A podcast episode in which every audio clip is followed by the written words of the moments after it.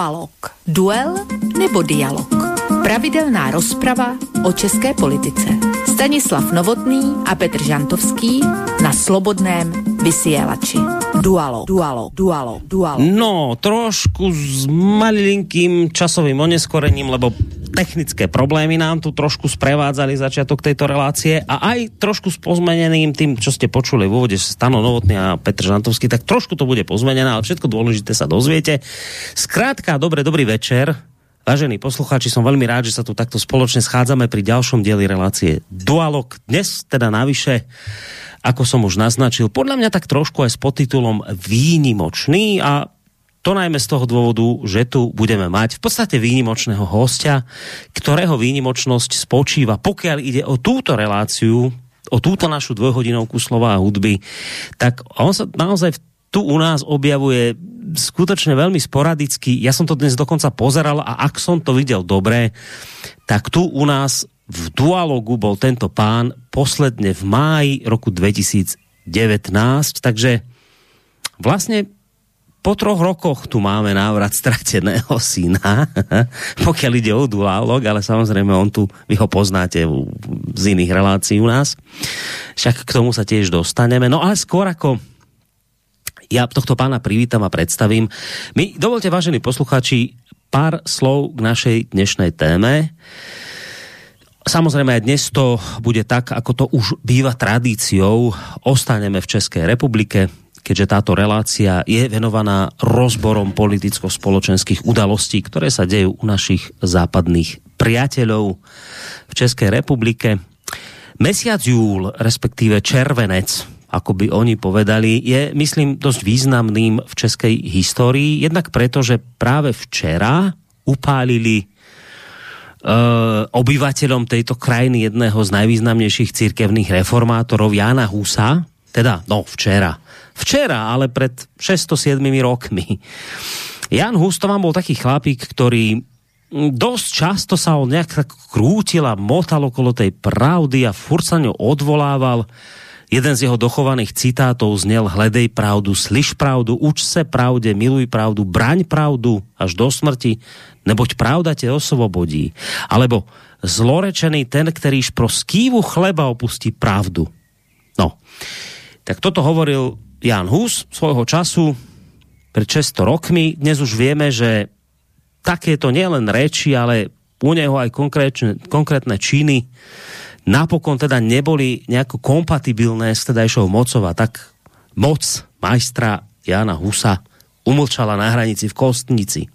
Včera si to naši priatelia v Českej republike pripomínali. No a potom je to ešte jedna mimoriadne dôležitá udalosť, ktorá sa tiež spája s mesiacom júl a ktorá dokonca priamo súvisí aj s touto udalosťou, o ktorej som teraz hovoril, aj keď teda sa odohrala o čosi neskôr, Naši českí kamaráti si ju budú pripomínať na sklonku tohto mesiaca, presnejšie 30. júla. Si zaspomínajú na to, ako leteli radní páni, konšeli aj s richtárom z okna radnice nového mesta Pražského počas udalosti, ktorá sa do histórie ľudstva zapísala ako prvá pražská defenestrácia. To bolo v podstate také vyústenie napätej situácie, ktorá panovala v Čechách na sklonku vlády Václava IV kedy sa nespokojní stúpenci práve upáleného majstra Jana Husa búrili postupne po celej krajine. Český kráľ Václav, ktorý zpočiatku sympatizoval s reformným hnutím Jana Husa, neskôr ustúpil tlaku Vatikánu, ako aj tlaku jeho brata rímskeho a uhorského kráľa Žigmunda, Luxemburského. A na Novomestskú hradnicu dosadil nových hradných pánov, teda konšelov, ktorí neboli práve priateľsky naladení voči stúpencom Jana Husa, takzvaným Husitom.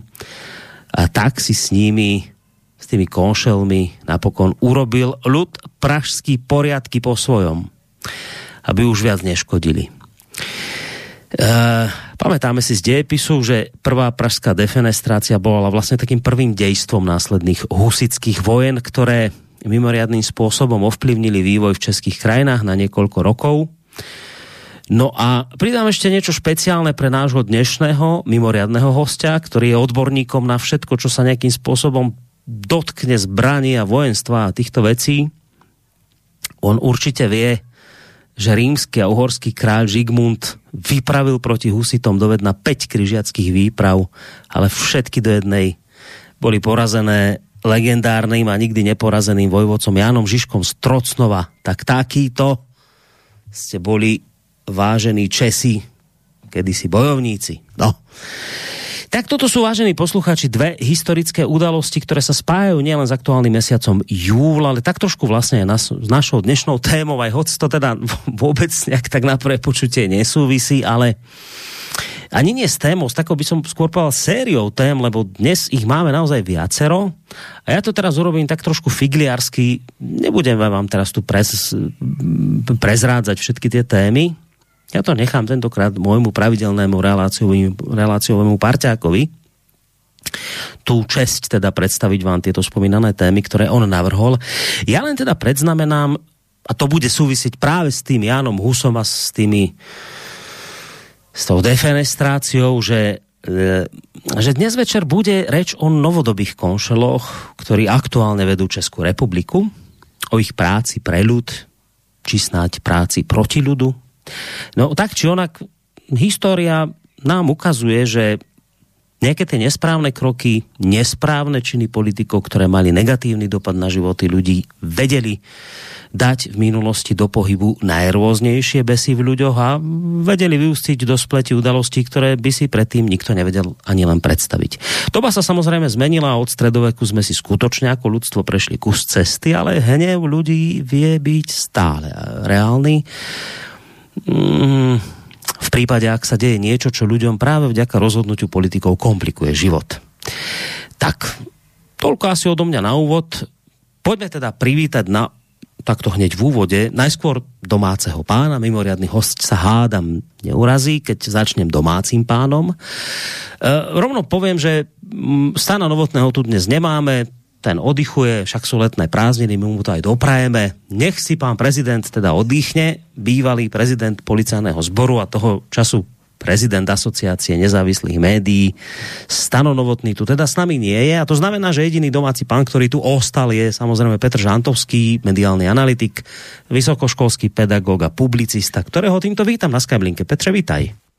Tak já děkuji za přivítání, Boris, a Eh, hlavně, hlavně samozřejmě zdravím všechny naše posluchače a posluchačky, eh, abych to tedy vzal genderově správně posluchačky a posluchače a těch 71 eh, dalších pohlaví nebudu jmenovat radši. Každopádně jsem moc rád, když nás někdo poslouchá, ať už dnes v přímém přenosu nebo potom ze záznamu z archivu Svobodného vysílača mám na tenhle ten pořád, už ho děláme od roku 2016, mám na ní strašně, strašně velké množství pozitivních ohlasů, velmi málo negativních a tak jsem, tak jsem tak jako šťastný, že mi to dává pocit, že to, co tady 6 let děláme, není úplně zbytečné.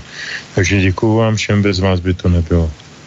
No a dnes sa môže stať, že budeš mať ešte zaujímavejšie ohlasy na túto reláciu, lebo dnes tu naozaj máme mimoriadného hostia, aj keď teda treba povedať, že on tu u nás nevystupuje poprvýkrát, čak a keď som už naznačil, že sme ho tu mali 3 roky dozadu, tak je jasné, že tu s nami bol. Kedy si viackrát, potom sa odmočal, teraz je to hlavná hviezda relácie Kasus Belli, alebo teda jedna z hlavných hviezd, aby sa ostatní neurazili. Samozrejme reč je o bezpečnostnom analytikovi Martinovi Kolerovi, ktorého dnes máme takto výnimočne tiež na Skype. Tak príjemný dobrý podvečer vám prajeme. Dobrý večer všem, jako vždy. Odpovídám stejně, jako když začínám na kasu zbeli. Už 6 let. No, tak vítajte u nás, samozrejme vítajte aj vyvážení poslucháči, ktorí ste si povedali, že, že tak tie dve hodinky času venujete nám, to nás samozrejme veľmi teší a budeme radi, keď to nebude z vašej strany len počúvanie, ale možno aj nejaká tá otázočka, ktorá priletí či už na mail na adresu studiozavinač.slobodnyvysielac.sk prípadne ju môžete písať aj cez našu internetovú stránku, keď si kliknete na takéto zelené tlačidlo otázka do štúdia. No a ty úplne najodvážnejší môžete aj telefonovať na číslo 048 381 0101, ale patrí sa tú trému vôbec predstaviť tému a, a potom aj trošku rozobrať a potom prípadne, ak budú vaše otázky, tak samozrejme dáme vám priestor, ale skôr ako sa do tej témy pustíme, vy ste, nie že to neviete, vy ste možno na to pozabudli, pán Koler, my sme tu v tejto relácii konzervatívni držiteľia tradícií, ktoré do bodky vždy s radosťou plníme a tradícia v tejto chvíli káže priblížiť našim poslucháčom hudobný obal dnešnej relácie, lebo to je tiež jedna z vecí, ktorá, povedzme, že v Kasusbeli nebýva, ale v dualogu áno, tu má tá hudba svoj dôvod. A tu hudbu vždy vyberá Petr Žantovský, vyberal aj dnes a on už v tejto chvíli vie, že to je prostě tradícia, ktorú my nemôžeme opomenúť a on sa na základe práve tejto storočnej tradície ide teraz ujať slova. Takže Petře, poď. Je to velmi jednoduché. Já jsem, eh, jak eh, je možná trošku známo, jedním z takových asi čtyř eh, organizačních pilířů akce zvané Příčovy, vlastenecké setkání v zámku Příčovech poblíž Sedočan ve středních Čechách nebo středojižních a e, je to už letos, tuším, čtvrtý ročník. E, vedou se tam panely, vedou se tam různé diskuse odborné i laické, vždycky je tam také nějaká, e, nějaká hudební, nějaký hudební program a letos budu mít tu čest a dovoluju si to tady zneužít ten prostor, pozvat všechny posluchače 13. srpna, je to v sobotu 13. srpna do Příčov, dá se tam dojet velmi snadno, stačí si to zadat do, do, do e, nějaké navigace. Bude to stát za to, bude to stát za to i proto, že jak jsem se dozvěděl od organizátorky doktorky Tonkové, tak e, jedním z moderátorů bude Eh, Peťo Kršiák, eh, můj mm, kolega tady ze Slobodného vysílača, děláme spolu eh, mimo jiné pořád Triangel a údajně si to měl být i ty, Borisy, ale Peťo mi dneska nebo včera říkal, že prý budeš na dovolené v Chorvatsku. Tak, tak, já budem preč, takže vysielam len túto moju posilu kršiakovského typu, no. Kršiakovská posila je vynikající a myslím, že to bude výborné.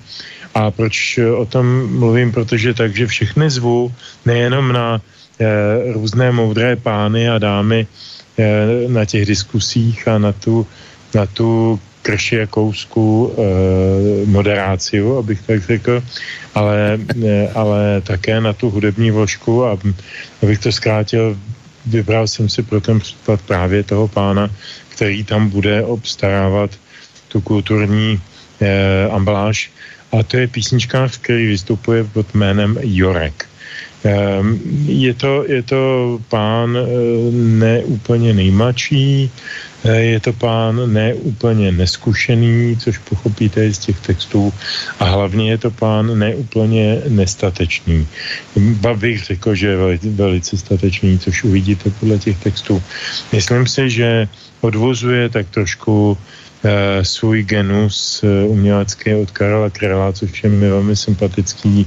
Konec konců také i na YouTube můžete najít jeho, jeho pořád, který eh, je věnován mimo jiné výročí Karla Krela. Takže podívejte se na ně na YouTube, na, na Jorka a dneska se z něj pustíme čtyři písničky. Ta první je obzvlášť dobrá, jmenuje se Sebereflexe a je to e, vlastně takové, řekl bych, tematické vytýčení prostoru, ve kterém se dneska e, vyskytujeme. Teď nemyslím nás tři, teď na, na tom Skypeu, ale myslím tím e, obyvatele obou našich zpřátelných národů. Takže sebereflexe a podání Jorka.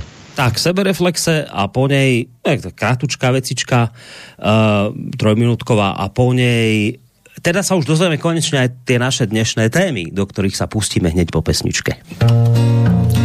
Jsem xenofob, jsem rasista, jsem homofob a ruský špion. Přiznávám se bez lechtání, jsem falešnej kuřecí bujon. Přítel Trumpa, Putinovec a tak trochu Zemanovec. Přiznávám se můžu za to, že se přemnožil kůrovec. Vlastně ne, za to může bursík, ovec blbec, jako blbec, mega jako blbec. Mám holinky od bláta, jak chodím po cestě polní, jsem nevzdělaný důchodce z dědiny horní dolní, dezorientovaný, dezinformovaný, jak tvrdí Jourová. Naše eurokomisařka, nikým nevolená, všemi mastmi mazaná ta hlava maková. Moc mě mrzí, že jsem se narodil, uhlíkovou stopou jsem planetu poškodil, jím hovězí, jím vepřové, taky trochu ryb. Kdybych chcípnul, bylo by na světě mnohem líp. Ale já se napravím, opravdu. Soudruzi Piráti a soudruzi Stopky a ze stanu mladí sociální demokrati. Já chci být uvědomělý jako vy, já budu, budu udávat na Facebooku, budu zaschodit do průvodu, jak to jezdit do práce, do New Yorku i do Kauflandu, budu milovat Evropskou unii a na to alianci, budu chodit narušovat, provokovat, pískat na píšťalku na každou vlasteneckou demonstranci. Ve jménu pravdy a lásky budu nenávidět Rusko. Z české vlajky a české hymny mě fakt bude úzko. Budu obdivovat a podporovat radnici Prahy 6. To je tam, kde omezenost neomezeně může kvést.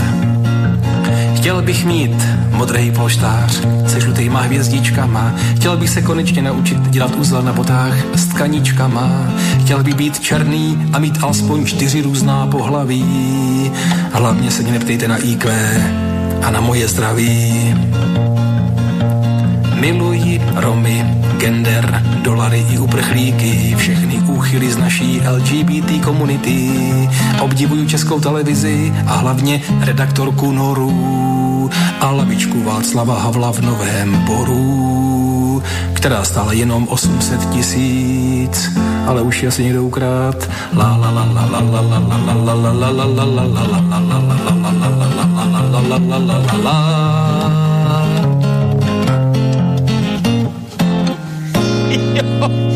Joj, zavrú nás všetkých. Skončíme vo vezení, kam patríme aj s týmto spevákom. To je strašné, čo ten Peter robil hneď na úvod. Už ani nechcem ďalej pokračovať. Ja to chcem všetko vypnúť a skončiť. Neuveriteľné veci. No dobre. Tak, vážení poslucháči, počúvate Dualog a takto sme to veľkolepo odpálili, už ani niečo ďalej budeme hrať. Skrátka, dobre, skôr sa ale dostaneme k tej, k tej témičke a začneme teda s naším výnimočným hostom, pánom mm, Kolerom, ale to je otázka aj na teba, Petře. Ja som zámerne v tom úvode, úvode vyťahol nejaké tie udalosti historické, ktoré vy si teraz uh, pripomínate, jednak to včerajšie upálenie Husa, ale teraz skôr ma zaujíma ten 30. júl, tá prvá pražská defenestrácia, tak e, samozrejme, ak nás teraz Bože chráň, služobné uši počúvajú, tak aby ste si ani náhodou nemysleli, že tá pražská defenestrácia, že to má byť z našej strany nejaký návod na riešenie súčasných problémov, to teda ani náhodou. Je len teda som sa chcel tak popýtať vás, že čo vy takto s odstupom času, tých 600, s odstupom 600 rokov, že ako sa vy tak pozeráte na tento váš taký národný, ja nechcem povedať, že šport, nebo šport, také niečo národné, čo ste mali, však tých defenestrácií bolo viacej, tri, niekto vraví štyri, keď tam rátajú toho nešťastníka Masarika mladšieho. Že čo na tie defenestrácie vravíte? Malo to svoj výhľad? Nemalo? Zbytočné to bolo? Pán Koler, jak to vidíte takto s odstupom času? No já ty historické defenestrace, to znamená e, za to Václava a potom tedy po, k, v období kolem Bílé hory, že e, jak tam vyházeli ty, ty poskoky rakouské, no tak e, je zajímavé, že v obou případech to vlastně byla defenestrace, kterou provedli Češi proti Němcům, když to řekneme na rovinu, případně proti sluhu, slouhům cizáků, v tomto případě e, opět Němců. E, no já bych to řekl velmi krátce, no tak jako hlas lidu, hlas boží. Dobré, ale teda... Jo, a co se týče těch současných, no tam jako tam ani nemůžeme vyzývat k nějakému hážení z oken, protože já jsem někde slyšel, že blbost nadnáší. Dobre, no Petře, ta istá otázka je na teba. Jak to ty tak vnímáš celé s odstupom rokov, tieto vaše jsem, historické vecičky? Jsem velmi ocenil, že pan Koller to vzal takhle z humorna Ono to je samozřejmě mnohem vážnější a, a i aktuálně vážný téma. E, ano, mývali jsme, e, bývaly takový časy, kdy jsme mývali dostatek odvahy, temperamentu a takové spontánní eh, tendence vyřešit věci, které tento národ trápí tím, že se eh, zúčtuje s těmi, kdo za to mohou. Tím nejjednodušším způsobem to bylo to, to vyhození z okna. Já bych do toho, toho, eh, toho Jana Masaryka opravdu ne, ne, nevsou, nevsouval. On sice z toho okna vypadl, ale z okna vypadl i Bohumil Hrabal a kdo ví, jak to bylo v obou případech, kdo za to mohl. A taky Takže... ředitel České zbrojovky v Norimberku. A tak dále, a tak dále. Čo, já bych to, tohle to jsou jiný kauzy, trošku uh, v jiném kontextu. Hmm. Ty předchozí tři defenestrace odpovídají tomu, co říkal Martin Koller, to znamená Vox Populi, Vox Dei a já se strašlivě bojím, strašlivě. To je možná dneska jedna z mých největších obav ve vztahu k tomu dění, že na to nemáme, že jsme ztratili tu, ten temperament, ztratili jsme tu odvahu, ztratili jsme tu přímost, takový Ježíš Maria, tak už nám přestaňte lhát. A když nepřestanete, tak skončíte v příkopě. Bohužel ve Strakově akademii žádný příkop není. E, tam by dopadly do měkký trávy a ještě z nízkého prvního patra. Já znám premiérskou pracovnu velmi dobře. Když tam seděl Miloš Zeman, tak jsem tam za ním docházel přátelsky, takže vím, že e, jako pád z toho okna by způsobil maximálně nějaké malé pochromání. Tím opakuju, Boris, potvrzuju, nenávádíme nikoho k ničemu. A já myslím, že by to navádění ani nedávalo žádný smysl. Prostě my jsme e, po všech těch desítkách let a celém minulém století si zvykli na to, že jsme Eh, ten malý národ, který prostě hod musí vydržet eh, svůj úděl a nějak to přečkat. Ono to nějak přečkat eh, má něco do sebe, protože zase jsme nepřišli o tolik lidí v různých půdkách, ať za nacismus, za komunismu a za jiných podobných, ale, ale přišli jsme o, o velkou míru sebevědomí, sebedůvěry.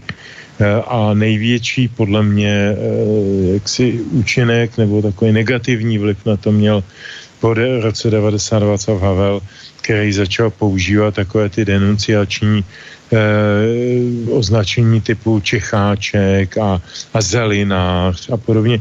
Prostě pro něj jsme byli povl, který nedosahoval jeho eh, bezmála šlechtické výše a, a, a prostě parametrů, který si, který si určil pro sebehodnocení a e, strašně, a já myslím, že to nebylo náhodně, že to bylo cílený, strašně dupal po sebevědomí českého národa, protože Můžu? se mu nehodilo, protože on byl, on byl, hned, hned vás pustím ke slovu, on byl, on byl navázaný na zájmy od prvního okamžiku na zájmy jiných zemí, než je ta naše.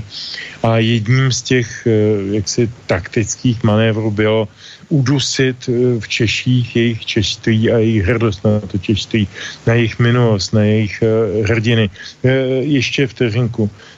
Boris začal s pomínkou na Jana Husa. Ani jeden velký mainstreamový, ani jedno velké mainstreamové médium se důkladně nevěnovalo skutečné analýze Eh, osobnosti a já nevím, po odkazu mistra Jana Husa najednou se tady začínají objevovat takové výrazy, jako že Jan Žižka byl jenom lapka, zločinec a vrah. A podobně se překreslují ty dějiny a to není náhodné. Čili my, já, já se obávám, že na tu defenestraci prostě teď nemáme. Mm, a kolér? Já jsem jenom chtěl dodat, že ten výraz Čecháček začal používat Emanuel Moravec, to znamená nejhorší kolaborant v době nacistické okupace. Konec konců nemusíme si dělat žádné iluze o rodině Václava Havla. Můj táta starého Havla znal a přestal se s ním stýkat, protože to byl kolaborant. takže to jen tak mezi námi, takže se nemůžeme divit, že, eh, že jak si mladý Havel začal používat retoriku Emanuel Moravce. Hmm. To, je, to, by, to vidím jako základní fakt. No kromě toho je tady to vlastně pravda, co řekl Petr Žantovský, Tady je snaha 30 let ze všech sil přepisovat historii, počínaje tím, že dětem tlučou do hlavy, že éra rakouské okupace byla jakýsi zlatý věk. Připomněl bych, že v, té, v tom zlatém věku ve Škodovce, když dělníci mezi sebou promluvili česky, tak byli pokutováni a když, pro, a když promluvili nakladně česky, tak byli vyhozeni z práce. Takže takový to byl zlatý věk pro Čechy, jen tak jako zajímavost. No a co se týče mistra Jana Husa, no tak tam je vlastně to krédo je podobné s Tomášem Garikem Masarykem, který také měl e, silnou tendenci tedy mluvit pravdu, prosazovat pravdu a spravedlnost. A to samozřejmě se dneska nenosí, no na Masaryka si netroufají, tak udělají z Husa blázna, který se nemusel nechat opálit, že Žižka, Žižka byl lapka, no mimochodem, který tehdejší vojevůdce nebyl lapka, protože tehdy se žilo z kořisti, že no, zbožili Němcové udělali děvku. Je zajímavé, že tohle šíří lidé, kteří sami mají nižší úroveň než ty lapkové a jsou to většinou děvky eh, ne, nejen morální, ale mnohdy i fyzické. No ja inak hneď, keď, keď už sme začali s tou históriou, však už len chvíľku pri tom ostaneme, ale ja využijem tú príležitosť, že ste tu s nami, pán Koller, a ako som to povedal v úvode, vy ste naozaj človek, ktorý sa okolo toho vojenstva točí, táto vec vás baví. Tak keď sa bavíme o týchto historických veciach, že to nie je len tak, že, že páp, keby to bol Stano Novotný, tak sa to budem pýtať inak, lebo Stano je katolík, miluje stredovek a všetko, ale... Ja som, ja ale, som taký dobre, dobre.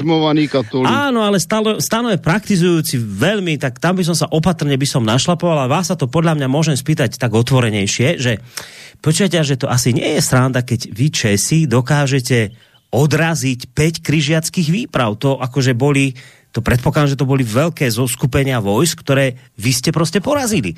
Tak chcem sa spýtať tak s odstupom zase tých rokov, že ako sa na to pozerá človek ako vy, viete, že vy vojenstvo, zbráne, veci a poviete si, a toto sme my kedysi vládali urobiť Česi. Že aký sme dnes v porovnaní s tými Čechmi starými, dávnymi. No, ono je to celé takové komické. Naše rodina v těch dobách, co byly husité, byla kompletně německá když to řeknu na rovinu, my jsme západo Češi a v té době, co když byly husické války, tak snad ti předkové ještě ani v Čechách nebyli.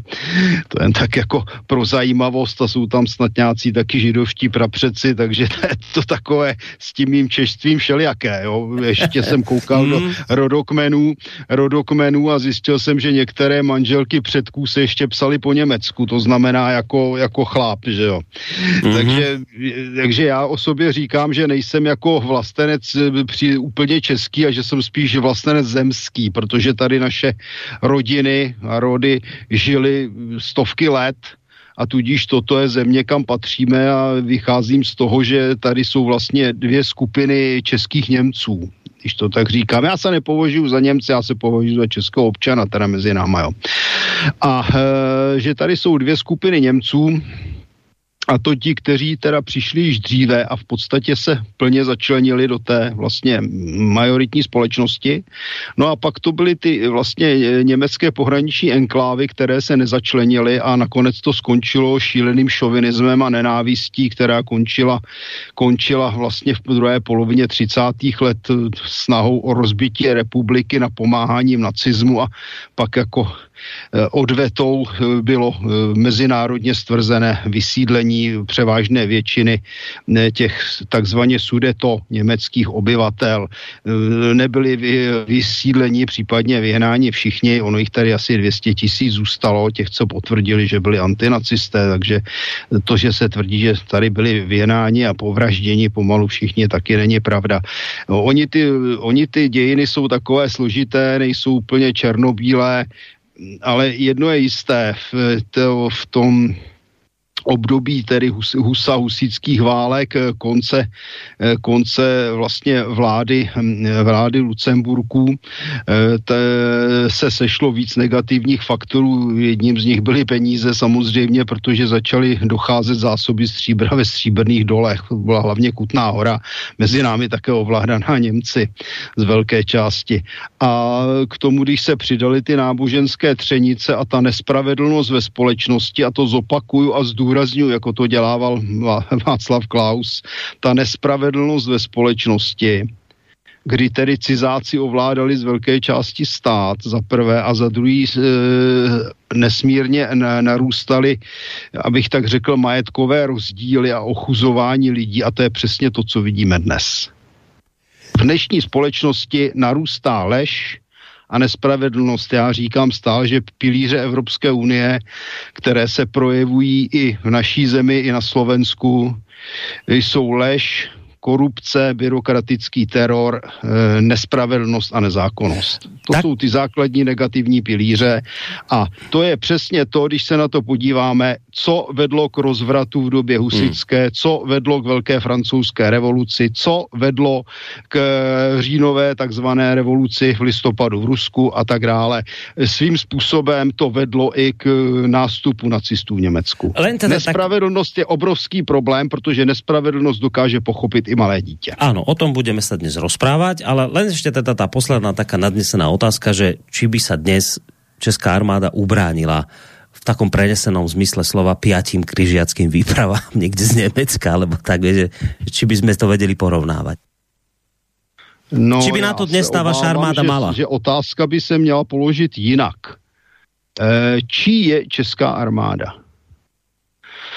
Protože česká armáda 30 let nedělá nic jiného, než válčí za cizí zájmy v cizině. V české armádě je stejný rozvrat jako v celé společnosti, protože armáda je, a to já už píšu dávno, dávno, už v 90. letech jsem to, když jsem dělal informace pro tehdejšího ministra vnitra, pozdějšího premiéra Grosse, tak jsem uváděl, že armáda je eh, v podstatě naturalistickým obrazem společnosti. Jestliže v, eh, společnost rozvrácená je rozvrácená je armáda, a to je naprosto jasně vidět. Naše armáda je, co se týče třeba informací na tom hůř, než byla ta předlistopadová, a já to můžu posoudit, protože vím, o čem mluvím, v tom oboru jsem dělal. V těch informacích, co se týče důstojnického sboru, no ten čím výše, tím je více rozvrácený zaplacený.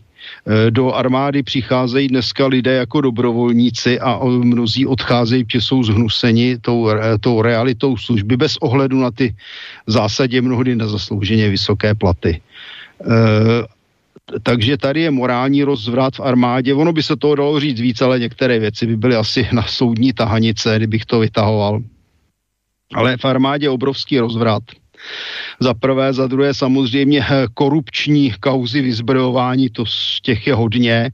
Eh, za třetí se prosazuje, prosazují zahraniční dobyvatele, eh, dodavatelé výzbroje, mnohdy korupčně, že a, a odstrkují se naši vlastní domácí výrobci, jako náš vojen zbrojní průmysl byl do značné míry zlikvidován. Máme dneska jenom jedinou vlastně velké konsorcium zbrojní, což je holding CSG, všechny ostatní firmy jsou tak jakž tak střední velikosti a mnohé úplně zanikly, si můžeme připomenout, což je naprosté zoufalství. A jak říkal generál de Gaulle, no tak jedna z těch, jeden z těch základních faktorů pro normální fungování státu je e, jaksi zbrojní soběstačnost, tomu je teda on dodával ještě tedy potravinová a energetická. No dneska k tomu můžeme dodávat další, jo, můžeme mluvit o lécích a, a tak dále. Takže, takže eh, já jsem toho názoru, že eh, naše armáda je v situaci, kdyby možná byla schopná ubránit po dobu dvou týdnů jeden kraj republiky. Hmm. Inými slovami, Žižka Strocnova by dnes zaplakal. No tak Žižka Strocnova byl člověk, který eh, byl nadaný svojí praxí, jak známo, on bojoval třeba společně s Poláky proti um, německým rytířům na Ugrunwaldu. On to byl skutečně teda takový válečný žoldák, protože to byl chudý zeman, tak z toho žil doslova. Ale na druhé straně to byl geniální vojevůdce. Já když jsem viděl, co předvádějí naši vojáci v praxi, protože jsem u té armády fungoval 24 let a potom tedy ještě dalších pět let, pět let jsem teda tam byl jako občanský zaměstnanec.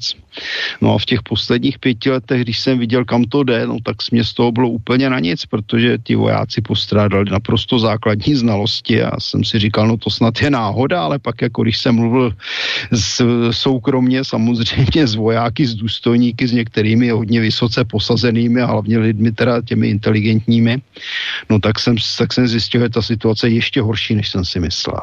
Hmm. No, Petře, ty nie si vojenský analytik mediálny, ale tak asi máš tiež k tomu názor, o čom sme sa tu s, Petro, e, s Martinom rozprávali, tak ak chceš, tak samozrejme môžeš k tomu zareagovať. Tak já bych určitě uh, musel předeslat, že mám modrou knížku. To je zásadní uh, literatura. To je dnes kvalifikace na generála. No právě. A nejlépe na hlavu. tak, já ji mám na hlavu, ano. E, jako, by, byla to svého času literatura, o které se říkalo, že nesmí chybět v knihovně žádného intelektuála. E, a já jsem skutečně v 80. letech Eh, získal modrou knížku na kombinaci různých nemocí, které jsem měl a, eh, a vykazoval a eh, jestli mi něco bylo strašně odporného na té naší tehdejší armádě, byla ta tupost těch, těch velících důstojníků, takové té střední a nižší kategorie. Já jsem to zažil na vojenské katedře, ze které jsem se teprve odebral do těch léčebných zařízení a e, jako to byla mimořádná indolence, idiocie těch lidí, e, až na výjimky, tam byl jeden jediný zajímavý člověk, jmenoval se plukovník Brown, myslím, že se potom velitel, velitelsky prosadil i v první válce v zálivu za náš kontingent. E, a to byl člověk nesmírně inteligentní, šikovný, učil nás techniku, techniku, technickou přípravu a byl tam za trest na té vojenské katedře, protože při nějakém cvičení blbě změřili pevnost ledu na, na přejezdu přes řeku zamrzlou a utopil tam tank s pěti koukama, takže za trest byl přeložený na tu katedru. A to říkám jako bokem jenom jako historku, takovou latinu vojenskou. Eh, já jsem prostě to vojsko nesnášel, protože mě byl vždycky strašně protivný diletantismus, blbost, blbství, eh, arogance, eh, taková tato násilný nucení k čemukoliv, co nemá vůbec žádný smysl. Mně armáda jako, jako, jako principiálně jako instituce neže nevadí, já ji velmi ctím. Já jsem měl mezi svými příbuznými Eh, z takového dalšího kolena prastrýce důstojníka prvorepublikové armády. To byl nesmírně eh, ctnostný člověk, eh, který pro mě byl, ještě jsem ho zažil jako v jeho starším věku, jako, jako vzorem mnoha, mnoha věcí, protože ten člověk si dával velmi pozor, prostě býti tehdy důstojníkem armády něco znamenalo za komunistů, kdy jsem to zažil já. Potom býti důstojníkem armády znamenalo býti k posměchu většinou. Já to nechci samozřejmě zobecňovat, určitě tam byli chytří lidé, ale řekl bych, že spíše v těch technických, technických uh, odděleních nebo abtajunzích. Uh, proč to vlastně říkám? Uh, mě ta ta dnešní naše armáda, tak jak říkal pan Koller, to přece není naše armáda, bože můj. Jestliže nám tady pan prezident k mé veliké lítosti, opravdu veliké lítosti, já ho mám rád, Miloše Zemana a párkrát v životě mě strašně zklamal. Poprvé, když tleskal humanitárním bombardování Bělehradu, po druhý, když tleskal naší účasti na zahraničních misích e, v různých zemích třetího světa, a po třetí, když eh, ustoupil panu eh, Fialovi a jmenoval jeho vládu, včetně Lipavského a dalších diletantů. Eh, nevím, proč se to děje, jako Miloš, já jsem tady v tom portrétu už stokrát zmínil, že jsme byli velcí přátelé a jsme do dneška týkáme si, navštěvoval jsem ho celých deset let, kdy byl mimo politiku na té Vysočině a e, strávil jsem s ním spoustu inspirativních chvil a velmi si ho vážím. Ale to, co, to, co prostě párkrát za život udělal, považuji za nepochopitelné a tohleto, tohleto tleskání těm zahraničním myslím je pro mě zcela mimo jakýkoliv registr pochopitelnosti. E, ne, to není naše armáda, to je jakýsi expediční sbor, který je veden e, a je mu veleno od někud odinut, je někam přemístován, má tam nějaké úkoly, kterým nerozumím. E, já myslím, že jim nerozumí ani ti, co je vydávají, ale to je možná jenom moje spekulace. Prostě dneska v Česku armáda není člověk. Ptáš se Boris, jestli by tady nějaký Žižka zabojoval. Ne, není kdo, jako fakt není. Já jsem ani že či zabojoval. Já jsem skoro myslel, že se zaplakal by nad stavom armády, by si to tak porovnal s tou vtedajšou Ale, svojou. No, tak jako ten, to... ten Žižka, jak správně říkal pan Koler, on byl žoldák, to byl člověk, který byl nájemný voják, profesionál, který se tím živil tou prací. To je absolutně korektní a správné. A v době, kdy tedy velel husickým vojskům, tak zase tam byla nějaká, nějaká motivace eh, boje proti nějaké síle, která měla na konci mít nějaký eh, výsledek, ať už existenciální, ať už hmotný, ať už jakýkoliv jiný pro český národ to je něco jiného, ale co pak máme někoho takového dneska? Hmm. No, někdo by po týchto slovách, po tomto našom úvodnom zahrievacom kole mohol mať v tejto chvíli pocit, že ideme sa tu teraz rýpať v nejakých historických e, súvislostiach a o vojenstve to bude dnes a o armádoch, tak aj o armáde to samozrejme bude o vojenstve tak, ale, ale iné veci máme dnes predsa len trošku na práci, ak to tak vám povedať. A už som v tom úvode naznačil, že teda nechám to tentokrát na Petra, nech nám tú tému, respektíve ten, tú sériu tém skúsi priblížiť. Ja len teda predznamenám, že odchádzame z histórie do súčasnosti. Ako som to už povedal v úvode, ideme k tým súčasným konšelom. Nie tým dávným, stredovekým, ktorí nakoniec vypadli z okna, ale k tým súčasným. No a tak Petře, čo si tak vymyslel, že o čom by sme dnes večer mohli dať debat? Ale já myslím, že už jsme eh, na to téma začali. My jsme začali přece na téma postoje českého národa nebo obyvatelstva k jeho eh, mocenským elitám, schopnosti ubránit se eh, těm zhůvěřilostem, které mocenské elity na nás páchají nebo připravují a poté páchají. A já myslím, že jsme stále v tom. Tak pojďme si teda říct, co se dnes děje. Tak se dnes děje to, že jsme nějaký, co já vím, pátý, šestý den eh, v roli předsednické země Evropské unie.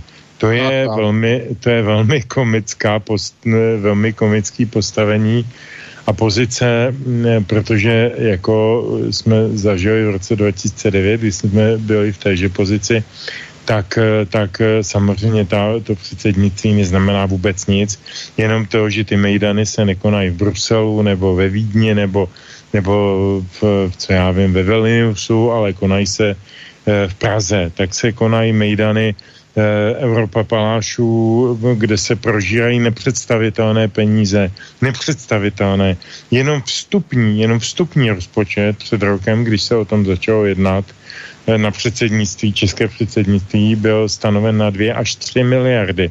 A to byl pozor vstupní rozpočet. To nebyl celkový rozpočet, takže jako to, to jsou opravdu jako v, na, na pozadí energetické krize, na pozadí pauperizace obyvatel, zdražování všeho toho, to jsou zločiny. To jsou zločiny proti, proti vlastnímu obyvatelstvu.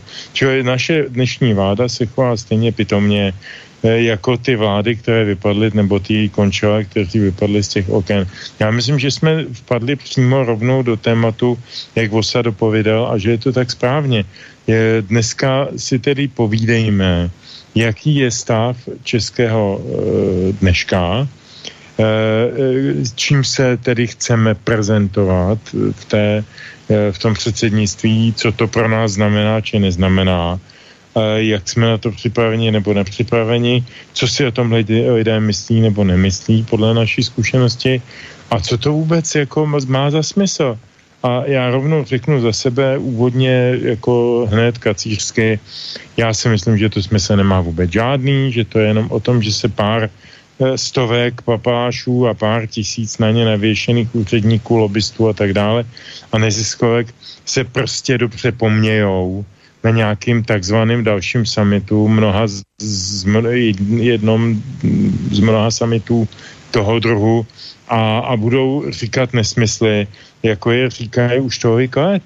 E, a ty nesmysly nás povedou do pekla, protože když slyším, jak nám tady někde Lejnová nebo někdo takový vykládá, že prostě jako e, válka na Ukrajině je pro nás správným impulzem, abychom se zamysleli hlouběji nad Green Dealem ve smyslu, abychom ho rychleji uskutečnili tak mám pocit, že se tady někdo zbláznil, ale já to nejsem.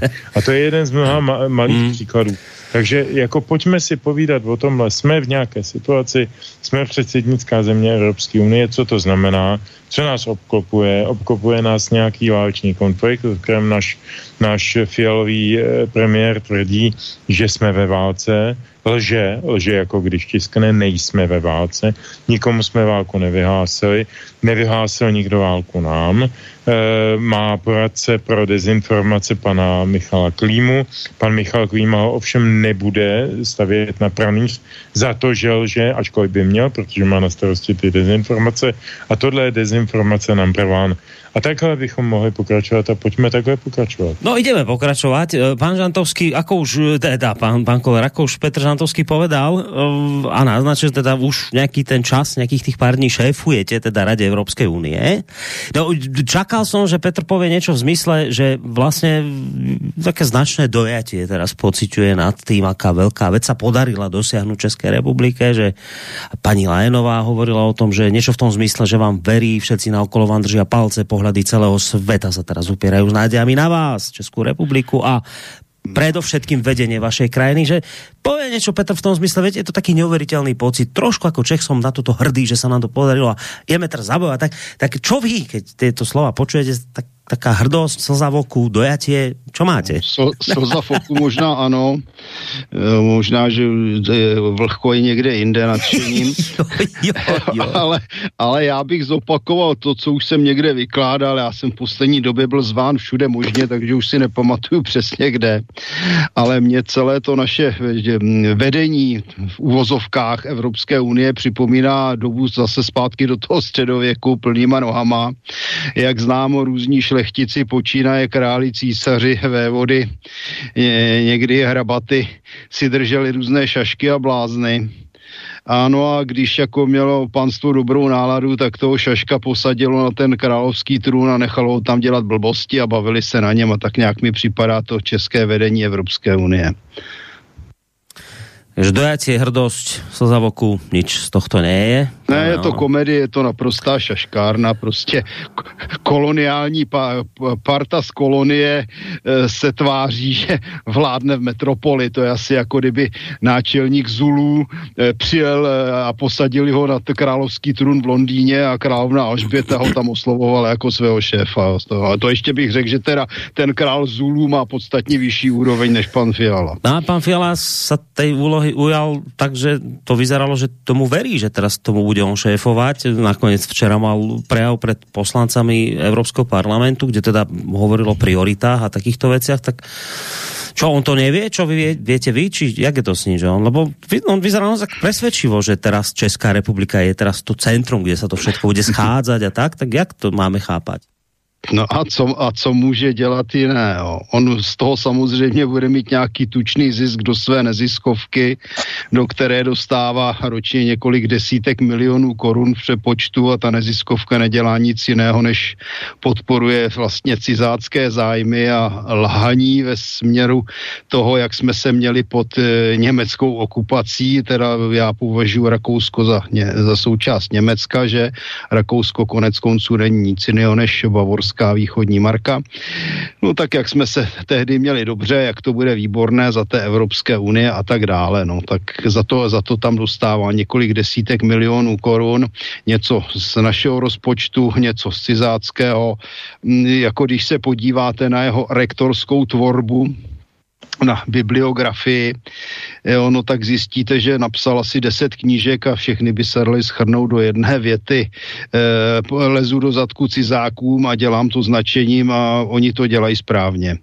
Jo, takže to jako mm, pan Fiala na mě budí dojem člověka, kterým jehož národním zájmem je sloužit cizím zájmům.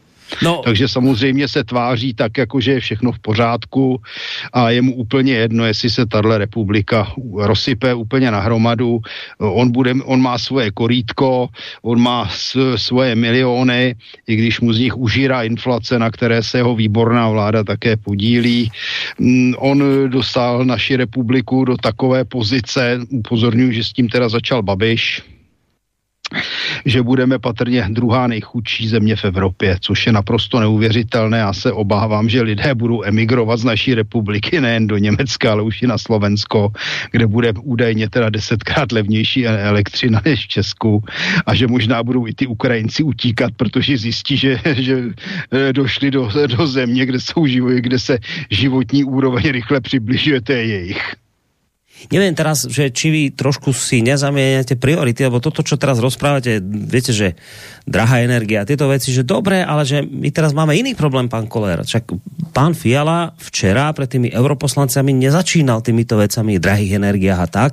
No to on hovoril nedávno v mimoriadnom prejave, nebojte, nenecháme vás spadnúť, zachránime vás, čiže toto dajme teraz bokom, to vyriešime, ale my máme, pán Koller, iný problém, teraz vážnejší Teraz je vojna na Ukrajine.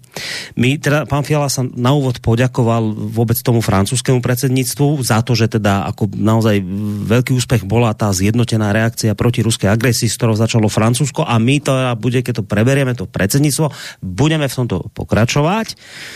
No a teraz pán Fiala hovorí, že ale nám bolo jasné, že to nebude len tak jednoduché v, tejto, v tomto zodpovednom, jednotnom štýle pokračovať. E, on hovoril v úvode toho svojho prejavu v angličtine, ocenil rýchlu, tvrdú, jednotnú reakciu Európskej únie voči Rusku po invázii Ruska na Ukrajinu. Uviedol, že niektoré zemi, že pre niektoré krajiny ako Česká republika nebolo jednoduché prijať sankcie podpora spojeneckého štátu a vymedzenie sa voči agresorovi bolo ale dôležitejšie a Únia v tomto smere našla zhodnu. A čiže inými slovami, pán Koller, váš pán premiér vraví toto, že um, um, viete, že my vieme, my vieme, že my týmto, že sme sa teraz takto zjednotili, dali dohromady a, a, a tomu Rusku sme sa teraz postavili, my si uvedomujeme, že sme si s tým komplikovali život. Áno, vieme. Priznávame. Lenže obrana európskych hodnôt, spojenectvo, solidarita je pre nás dôležitejšia. A v tomto mienime pokračovať, pretože obrana európskych hodnôt za to stojí. Toto je prvoradá vec, ktorou on začínal. Pán Koler, nie energie, nie drahý, toto ešte dajme bokom. Toto je prvoradé. Záchrana európskych hodnôt, ktorá za to stojí. Nech to stojí, čo to stojí, prinesie to obete, ale my pevne stojíme a bránime. No jo, problém je v tom, že už stojíme po krk v žumpě. A jestli budeme pokračovat, tak za chvíli nám ta hladina přeteče přes hlavu. To je první věc. Eh, druhá věc, eh, podpora, podpora spojeneckého státu. No tak já bych řekl, že pan Fiala by měl být pomalu stíhán, protože eh, ukrajinský stát, nemyslím teda Ukrajinci, ale to je stát fašistický, adorující eh, zločince z doby druhé světové války, tím pádem adorující holokaust a všechny možné zločiny jak známo genocidu Poláků a tak dále. Takže my se, pro nás je spojencem fašistický stát. To je velmi zajímavé, protože když tady někdo bude hajlovat na ulici, tak ho zavřou, stavíme tady pomníky holokaustu a pak najednou podporujeme stát, kde přímo bují fašismus ve všech možných formách. Eh, různý šovinismus a tak dále, horší místama, než byl ten německý v Sudetech. To jsou patrně ty evropské hodnoty, o kterých pan Fiala mluví, protože žádné jiné společné hodnoty s Ukrajinci nemáme, takže to jsou ty umělé hodnoty, které nakonec, nakonec končí u toho fašismu. Uh, dále uh, je vidět, že pan Fiala opravdu není politik, že je to jakýsi upocený profesurek, který leze do zadku sudeto německému Landsmannschaftu. Nakonec v Čechách pobíhá po internetu takový vtip, kde poslt roz, rozcapený na, na dvou židlích, protože jedna mu nestačí, eh, se radostně smě a říká Zer gut, konečně máme v Čechaj toho správ, správného premiéra. Jo, a když si porovnáme pozici Francie a České republiky, no tak to jenom ukazuje jaksi znalostní úroveň pana Fialy, protože Francie jaksi dováží veškerou ropu a plyn z Afriky Tudíž ona opravdu nepotřebuje ruské energetické zdroje. To je první věc. Ovšem na druhé straně díky těmto dohodám eh, oni musí eh, taky z té Afriky brát dostatečné kvóty tamních obyvatel, kteří se nastěhovají do Francie a to, to, to nejsou schopni vyřešit. Naopak Česká republika je totálně závislá na, aktuálně na ruské ropě a plynu a i když budeme získávat eh, od někaď odinut, no tak odborníci u Standy Novotného v jeho pořadu, o čem se mlčí, jasně uvádějí, že z těchto, z těchto jiných zdrojů jsme schopni získat maximálně 30, v nejlepším případě 60% toho, co potřebujeme. Takže pokud budeme tak vítězně jásat s panem Fialou, jak to teda to těm Rusům natřeme, jak zachráníme ten fašistický režim na Ukrajině, eh, tak se můžeme dočkat za pár měsíců toho, že budeme dostávat na příděl 20 litrů benzínu nebo nafty na měsíc. To bude skutečně vítězství evropských hodnot, jak když vyšije. No Petře, dlhšiu dobu si ticho, tak aj zaujímavé má tvoj názor k tomuto. Keď začneme tým, už pán Koller hovorí o energii a týchto veciach, ale, ale dôležitejšou vecou začneme. Obranou európskych hodnot, ktoré bolo potrebné brániť. Nech to stojí, čo to stojí a stojí nás to veľa. Pán Fiala to pripomína. On neklame. On aj v mimoriadnom prejave ľuďom povedal, pozor, nebude dobre. Hovorím vám dopredu, nebude dobre. Ak máte problém, poďakujte sa Rusku, za to môže Putin a jeho invázia na Ukrajinu. To vám varem otvorene a ja vám klamať nebudem. Čiže tu máme tento problém a teraz sme sa mohli vybrať, ktorou cestou pôjdeme. Buď teda zradíme európske hodnoty, našu solidaritu, našu jednotu a tak ďalej a tak ďalej a budeme mať plné brucha, budeme mať e, plyn, elektrinu a tak ďalej, dobre, alebo sa budeme držať našich ideálov, na ktorých Európa stojí a z tých necúvneme. A my sme sa rozhodli, budeme brániť európske hodnoty. Áno, bude nás to niečo stáť, ale my a ja, Fiala, tvrdím, že to za ten boj stojí.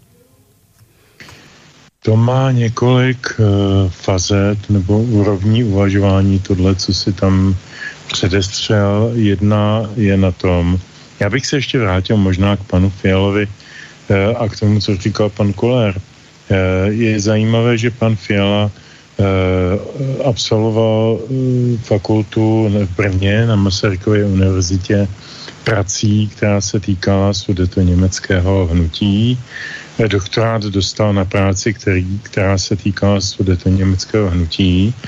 A tyto dvě práce byly dlouhá léta e, k mání na Wikipedii, nebo minimálně zmínka o nich a o tom tématu. A když Fiala naskočil do toho rychlojedoucího vlaku politiky, tak ty, ty zmínky najednou zmizely. Eh, koluje mezi lidmi stále slavná fotografie, jak tehdy mladíčký, já nevím, 25-letý Fiala jako, jako šéf Moravskoselského mm, eh, oddělení pan Evropské unie provází po Brně dva pány, Otto von Habsburka jako posledního eh, potomka toho císařského rodu a Berta Posota jako, jako dlouholetého představitele sudety německého Landsmannschaftu. Tak e, myslím si, že ta vazba je naprosto jasná, potvrzuji jenom e, z druhé strany to, co říkal pan Koller, a potvrzuji také, jako proč asi náš pan premiér jedná tak, jak jedná. E, to, co si říkal ty, Boris, o nějakých evropských hodnotách, to jsou samozřejmě keci a ty to dobře víš.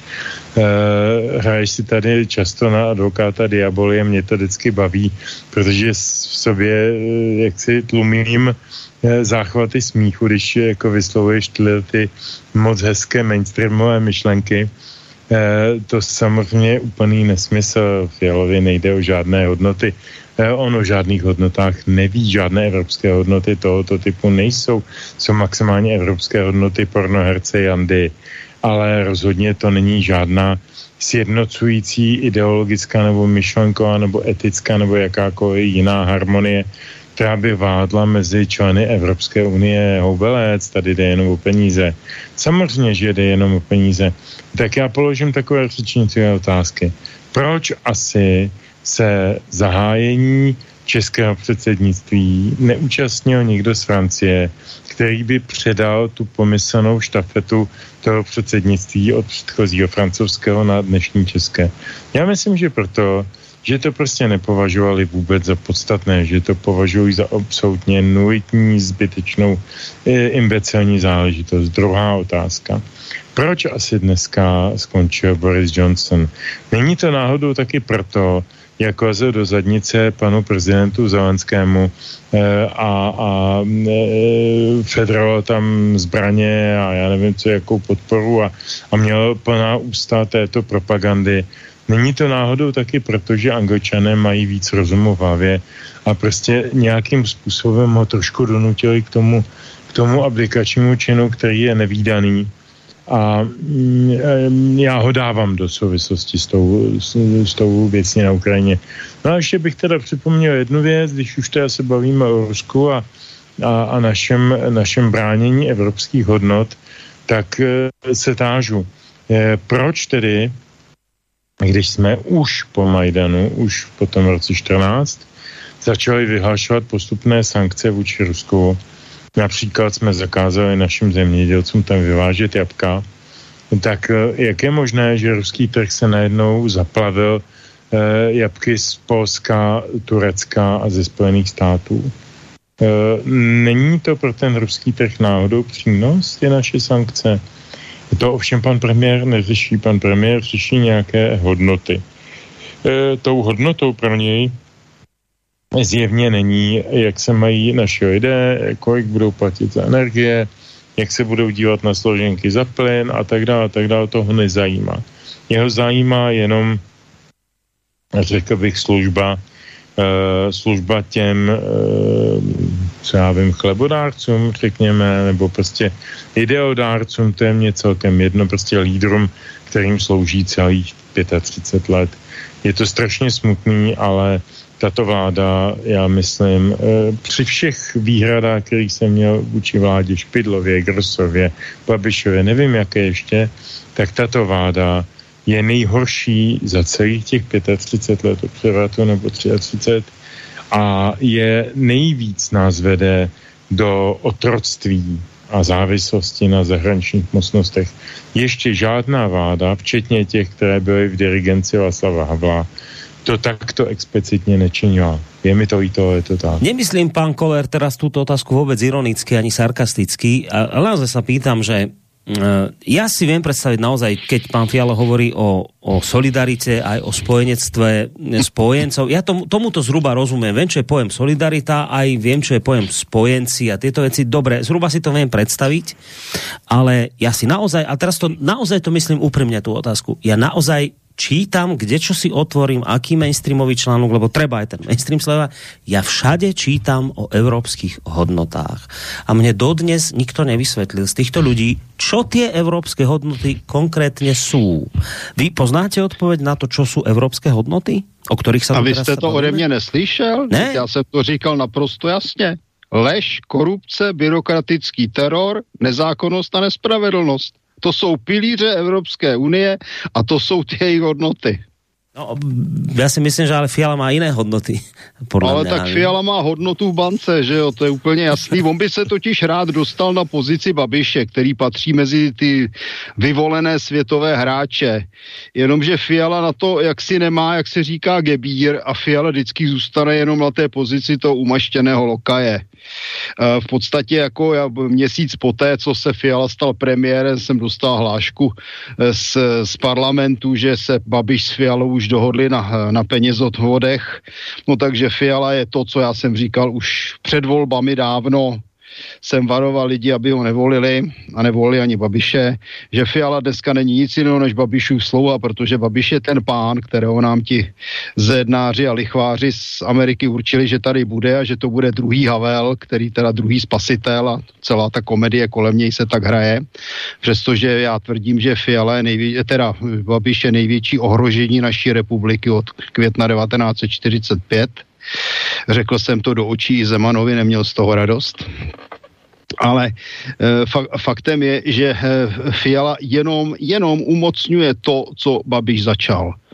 Babiš byl natolik chytrý, že tu špinavou práci vždycky nechal udělat někoho jiného, ať to byl Hamáček, ať to byl Petříček, ať to byl v podstatě jakýkoliv jiný poskok jeho stropnický, ale nikdy, všimněte si, že Babiš se nikdy nevyjadřuje k důležitým otázkám. Totež dělá vlastně jeho dezignovaný a připravovaný nástupce Bartoš. Zatímco ti hlupáci a slouhové, ty dělají tu špinavou práci a skáčou na tom jevišti před těmi kamerami. A to je přesně případ Fialy a celé té jejich party. Takže u nás to není pětikolka, jak se říká, u nás je to šestikolka. A je to asi tak, jako když jede autobus a řidič Fiala si myslí, že, že on je šéf, přitom ten autobus mu nepatří, ten patří Babišovi. Ono a vzadu šlapou ti čtyři zoufalci za, za to TOP 09 stan, eh, Piráty a eh, kdo je tam ještě pro boha, eh, Lidovce, eh, vrčí a hrajou si na motor, vrčí a pouštějí výfukové plyny. Tak vypadá celá realita naší republiky. To znamená dirigent Babiš, hlupák Fiala, který si myslí, že je šéf, protože řídí velké auto, kterému nepatří a vzadu ti poskoci. Mm. No, pýtal som sa na tie európske hodnoty aj preto, lebo ak ku mne niečo doletelo z tých európskych hodnot, tak som zachytil niečo v zmysle, že napríklad, že že je potrebné dodržiavať medzinárodné právo.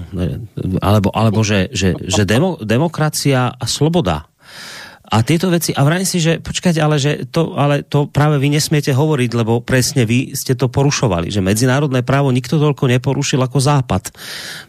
Demokraciu a slobodu prejavu a neviem čoho všetkého nikto tak neporušil ako Západ v poslednej dobe, čiže je si, ja si že ak sú toto európske hodnoty, tak potom tí, ktorí ich prišli brániť, ich najviac vlastne doteraz porušovali, tak preto sa pýtam, že, alebo môže byť, že ja som to zle nejak pochopil, prepočul, nevedel, že tak preto sa pýtam na tie západné evropské hodnoty, neviem. Ja skutočne neviem, čo sa pod týmto skrýva. Snáď raz nájdem nějaký článok. Západní hodnoty, že vám skáču do řeči, eh, byly kdysi chápány jako hodnoty křesťanství, které mimochodem tedy přišlo z Blízkého východu, že z Izraele.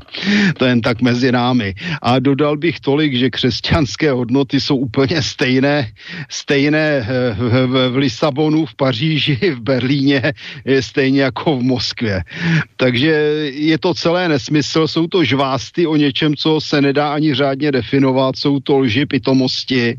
A co je nejhorší, já bych to označil jako e, střed mezi eh, reálnou a, e, a aktivistickou politikou a přitom, když to tak řeknu, eh, Fiala nám káže, že budeme chudí a přitom se válí v dobře vytopené kanceláři, eh, vozí se ve služebním autě a, a má výplatu, o které se samozřejmě samozřejmě naprosté většině našich občanů eh, ani nesní a žvaní nám o tom, jak musíme schudnout. No, ke keď už hovoríte ešte jedna otázka na vás a potom samozrejme tá otázka je na Petra, že ja, lebo ja som včera počúval eh, však vašu reláciu z Kasu z Beli, kde ste sa riešili aj práve tieto veci, čo vás čaká a neminie, kde každý na úvod niečo poviete, také tie veci, ktoré vás v poslednej dobe zaujali a vy ste povedali niečo v tom zmysle, že, že parafrázujem, že počujete, že to, čo sa na nás teraz valí v súvislosti s tou krízou e, energetickou a tak, že to je niečo podobné, ako bol ten vývoj po Bielej hore, že hádam snať horšie ako niečo po Bielej hore, a to teda Biela hora naozaj patrí medzi top katastrofy českého národa.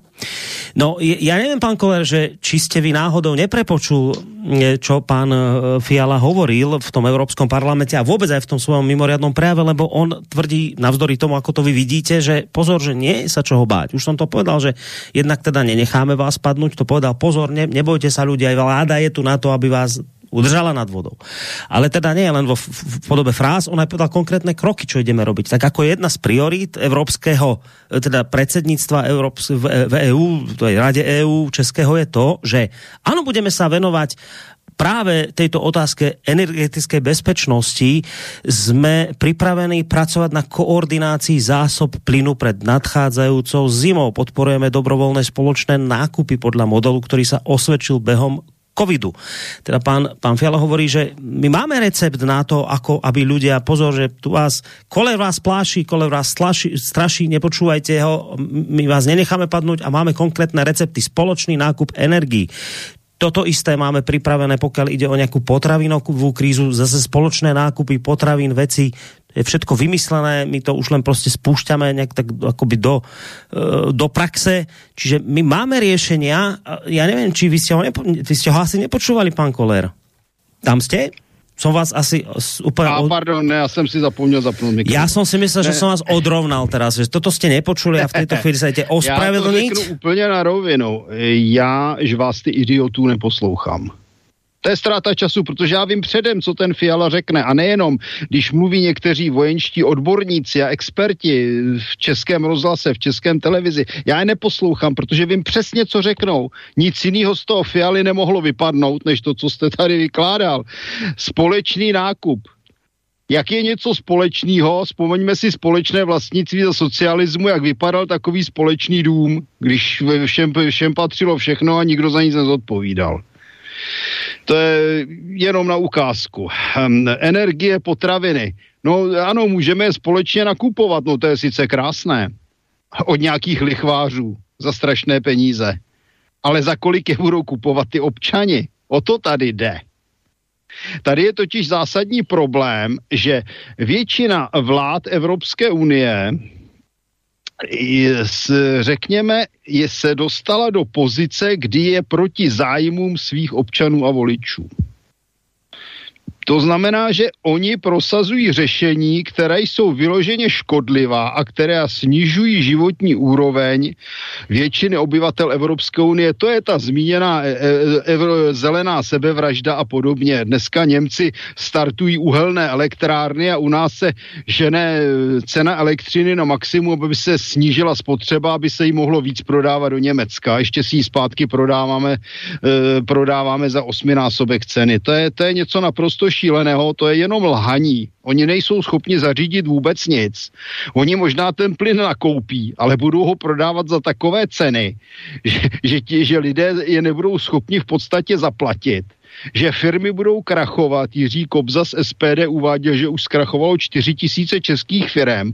No a dovedu si představit, že to skoupí většinou samý cizáci od Američanů až po nějaké Turky a Araby to je, to je výsledek e, tržní politiky pana Fialy, který, já nevím, mně připadá, že pan Fiala jediné, co umí, je skutečně v kleče líbat zadek poslta a podobných.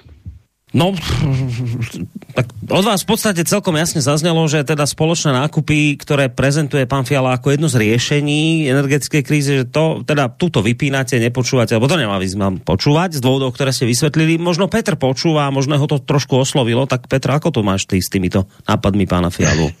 No ano, zaznamenal jsem, že pan premiér v jednom ze svých výstupů prohlásil, že musíme se spolehat na společná řešení a že to je to správné, co budeme teď dělat a, a že naši přátelé nás to nenechají a takové tyhle ty hody.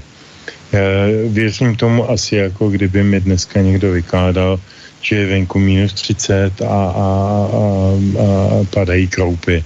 Prostě eh, to jsou pohádky ovčí babičky, který jsou zřejmě v nějakém manuálu. Já, by, já si představuju, že v Langley nebo v nějakých podobných institucích vytvářejí manuály žvástů, které mají eh, poslušní, eh, poslušní loutko, eh, loutko vůdci, nebo jak to nazvat, říkat svému lidu, ale je to za prvé eh, jedna lež vedle, vedle druhé, za druhé je to Eh, eh, šidítko, velmi laciný a velice průhledný a za třetí je to zcela obsahu prázdné.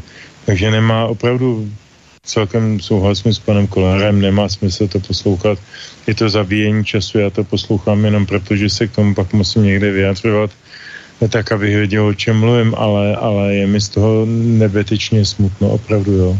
Jako nebetičně smutno, jsem, no, prepačte, no jasné, můžete. Já jsem toho názoru, že ty manuály nedělají v Langley. Já jsem měl možnost se setkat i s lidmi od CIA a poté jsem u nich ztratil poslední zbytky iluzí, mimochodem, jo. Protože jsem zjistil, že jsou to byrokratický blbci. To je první věc. Um, druhá věc, tady ty žvásty, ty slouží vlastně jenom k odsouvání problému. Oni bojují o čas a snaží se dotáhnout čas tak daleko, že by se jim třeba mohlo podařit to Rusko porazit.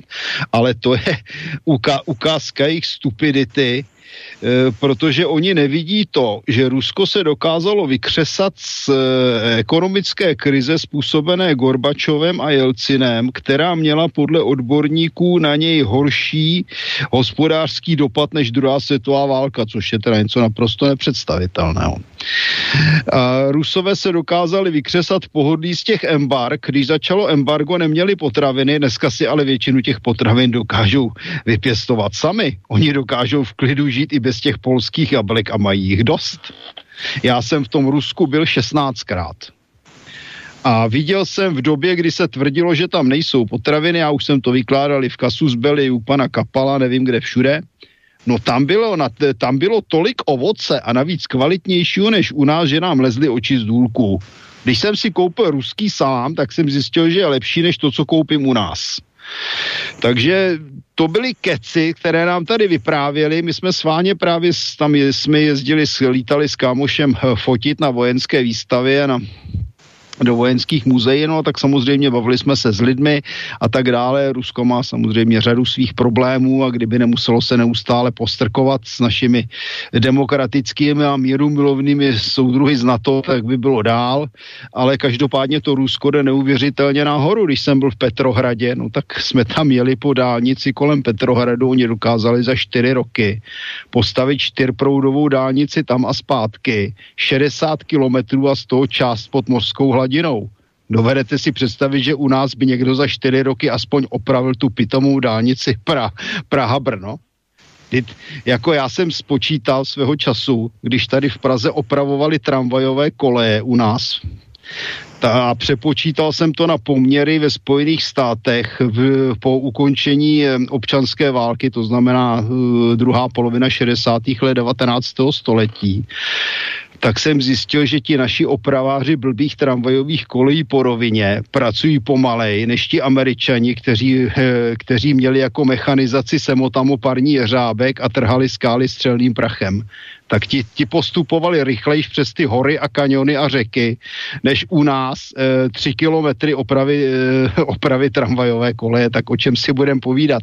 Evropská unie je naprosto neefektivní a všechny ty zelené blbosti a podobně, ty neustále zvyšují náklady a snižují efektivitu práce. To znamená, že dnes eh, vlastně máme tři světové velmoci. To je Rusko, Čína a Spojené státy.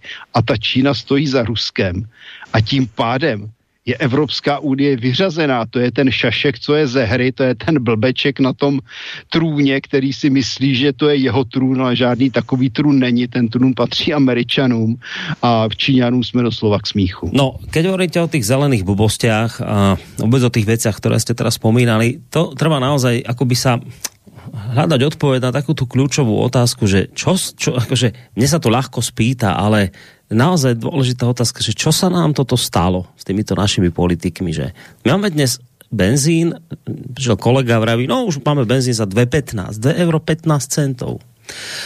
A teraz, keď príjete za politikom súčasným, prečo, že prečo mám benzín za 2,15, tak Korčok, Nať, aký tuto Hegerovia, vaši Fialové, no to máte preto, lebo Rusko, Putin zautočil na Ukrajinu.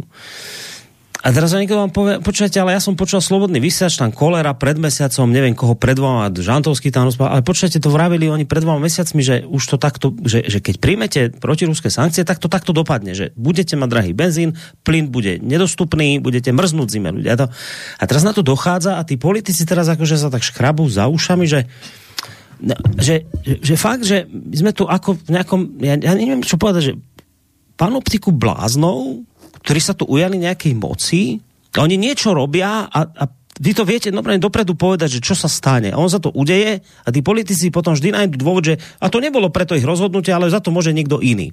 Ale dejú sa veci a prečo toto všetko spomínam, lebo niečo sa ale vážený deje, lebo už nám začína pomaly precitať aj mainstream. Z TA3 to je niečo ako vaša, povedzme, zhruba ČT24. S dovolením. Teda, áno, áno. S dovolením to, co já jsem vykládal před několika měsíci a za to, z čeho málem dostala infarkt eh, moderátorka v Českém rozhlase, tak to dneska už veřejně říkají jako eh, názory západních politiků. Když jsem to řekl já, tak se mohli zbláznit šílenstvím a nenávistí a dneska jim nezbývá nic jiného, než že se potvrzuje to, co já jsem vykládal před třema měsíci. No, no. Případně čtyřmi. No. A teraz, že, teraz vám chcem pustiť taký dôkaz toho, že TA3, ktorá je zhruba ako vaša ČT24, keď teda ČT24 je verejnoprávna, TA3 je komerčná, ale zhruba verejnoprávna, teda spravodajská, že Teraz tam bol rozhovor redaktorky a ten znel takto, počúvajte. Za energetickú krízu aj rapidnú infláciu si môže Západ sám. Píše Wall Street Journal. 10 ročie presadzovania zelenej agendy oslabilo demokraciu a posilňuje autokraciu. Dva hlavné problémy, ktorým dnes Západ čelí, nemožno zvádzať na vonkajšie sily. Za energetickú krízu ani za rapidnú infláciu vo svojej podstate nemôže pandémia či Putin. Wall Street Journal upriamuje pozornosť aj na nedávne stretnutie stretnutie lídrov krajín skupiny G7. Jeho kľúčoví aktéry sa vraj len snažia spomínané hlavné problémy pasívne vysedieť. Zrejme preto, že by inak museli pripustiť svoje fatálne chyby alebo svojich predchodcov.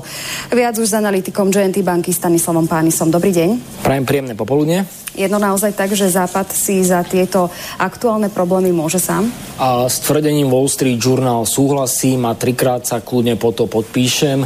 V zásade Západ sa zničí sám energeticky a ekonomicky, nepotrebuje k tomu žiadnu externú hrozbu v podobe Ruska, Číny alebo hoci koho iného. Predsa presne tak, tie ceny energií na vysokých úrovniach za to môže predovšetkým eh, tá nelogická, uponáhlaná eh, energetická politika západu za posledných x rokov, tá zelená ideológia, snaha o ochranu klímy a v prípade Európskej únie by sme mohli povedať, že až zelené sektárstvo a ktoré nehladí na akýkoľvek e, ekonomický e, rozumný kalkulus, e, nehladí na vedecko-technický pokrok, len má proste takto klapky na očiach a ide zachraňovať planétu bezfosílnymi zelenými zdrojmi. No, tak to je časť debaty z teatry. Toto je, toto je páni mainstream. Mainstream vraví toto. To je zaujímavé, že toto sa tuto u nás a v iných médiách, ktoré sú dnes konšpiračné, zlé, fuj, nepočúvajte, Putinové, Kreml, neviem čo, hrozba Ruska, toto tu znelo dávno, roky dávno dozadu, že zelené šialenstvo nás k tomuto dovedie. Zelené šialenstvo nás k tomuto dovedie. Teraz to povie mainstream. Teraz sa začnú idioti politici škrabať za ušami a začnú vymýšľať, že počujete súdruhovia, spustíme Viete, čo spravíme súdruhovia? Spustíme mi ele uholné elektrárne. A teraz máte pocit, že tak som sa zbláznil ja, alebo som tu už naozaj v divočine bláznov, ktorí tu pobehujú, niečo spravia, ako kura behá po dvore, odrazí sa od jednej strany do druhej, niečo spraví, do niečoho buchne. Viete, že Skrátka a dobre, chcem sa spýtať, čo sa nám to stalo, že tu máme týchto nenormálnych politických idiotov, ktorí nie sú schopní ani len predvídať základné veci. A potom na ich rozhodnutia takýmto nenormálnym spôsobom doplácame. Špatně, špatně, špatně položená otázka. My tady máme e, vládnoucí skupiny, ve kterých úplně chybí osobnosti. Stačí se podívat Česká republika. Dneska už nemáme prakticky žádnou osobnost. Zeman se zvrhnul, Klaus je v důchodu, Kalousek ten si z toho dělá legraci a Ransdorf je po smrti. A z těch nových politiků nikdo e, nemá ani smrad osobnosti na to, aby tou osobností byl. A to vidíme v celé Evropské unii. Rozhlídněte se po celé takzvané západní, protože my se neustále klaníme k tomu západu, po té západní Evropě, ukažte mi tam jedinou osobnost, to je přehlídka šašku, idiotu a úchylů. Když vidím Borise Johnsona, vidím blázna. Když vidím Macrona, vidím utajeného úchyláka.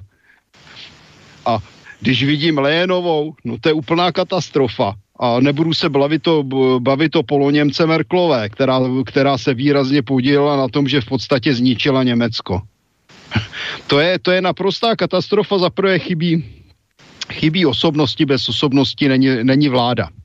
Protože pak je z toho taková žvanírne, jako když se sejdou děci v hospodě, rubnou do sebe pět piv a řeší mezinárodní politiku. Asi na té úrovni to je. Nakonec uh, Ivan David to říkal hezky, já jsem byl nedávno u něj na takovém pokecu na veřejnosti, že úroveň lidí v Evropském parlamentu je horší než úroveň lidí v těch uh, samostatných uh, zemí, takže to je dost hrozná představa. Uh, tady, je, tady jde všechno o penězích. Celá ta zelená sebevražda, hovadina, není nic jiného než o tom a bylo zajímavé, že to před řadou let, před nějakými 12 lety možná to řekl, já jsem to slyšel, to řekl ministr obrany Vondra, že nikdy neviděl lépe pracující lobby, než jsou solárníci a bylo mu z nich úplně špatně, jak prohlásil. Vondra není blbec, dokázal udělat teda mimochodem eh, doktora přírodní věd za bývalého režimu. A Eh, tím pádem eh, tady rozhodují peníze. Celé, celé je to o penězích, o obrovském kšeftu, který se kolem, té kolem toho zeleného blázince točí. A díky tomu ti politici se chovají jako idioti. Oni se chovají jako idioti zaprvé, protože jsou to většinou skutečně diletanti, kteří nerozumí tomu, co by měli dělat. A za druhé nemají žádnou morálku, jsou zcela morální, co řekl krásně kdysi prezident Trump. No a kromě toho jsou mnozí z nich vydíratelní. Tam ta vydíratelnost může být velmi různá. To je vydíratelnost typu předkové sloužili nacistům, jiní předkové kradli komunist, za komunistů, e, někdo je nějaký e, kradl sám, nebo je sexuálně nějaký divný, nebo je alkoholik, nebo narkoman, nebo bral úplatky. Já se obávám, že na naší politické scéně je naprosté minimum lidí, kteří jsou nevydíratelní.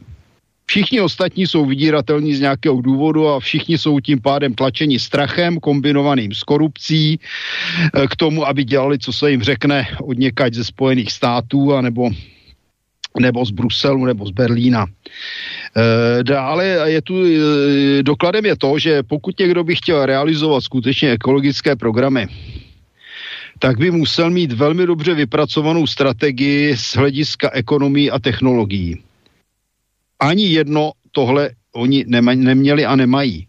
Jinak by museli vědět a mnoho odborníků se k tomu vyjadřovalo.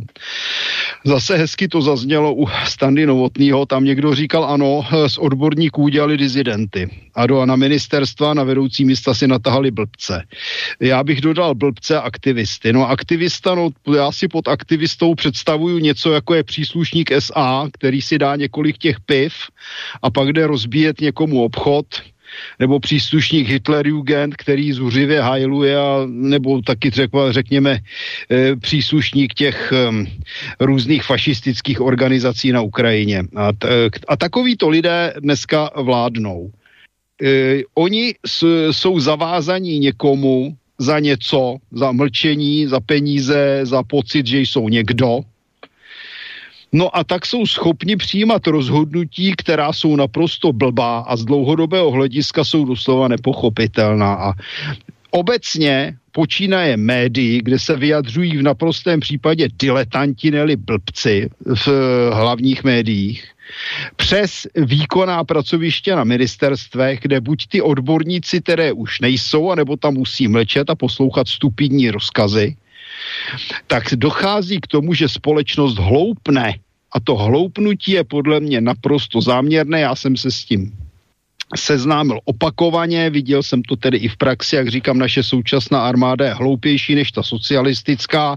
Věřím, že pan Žantovský, který má modrou knížku a měl odpor k té socialistické armádě, kdyby měl možnost to srovnat jako já, já jsem sloužil za té bývalé i za té současné a musím říct, že za té bývalé armády bylo část důstojníků skutečně blbých, ale část důstojníků nebyla tak špatná, ti většinou pak koukali od té armády odejít. Já jsem za svoji službu podal asi 20 žádostí odchod do civilu mimochodem v té armádě.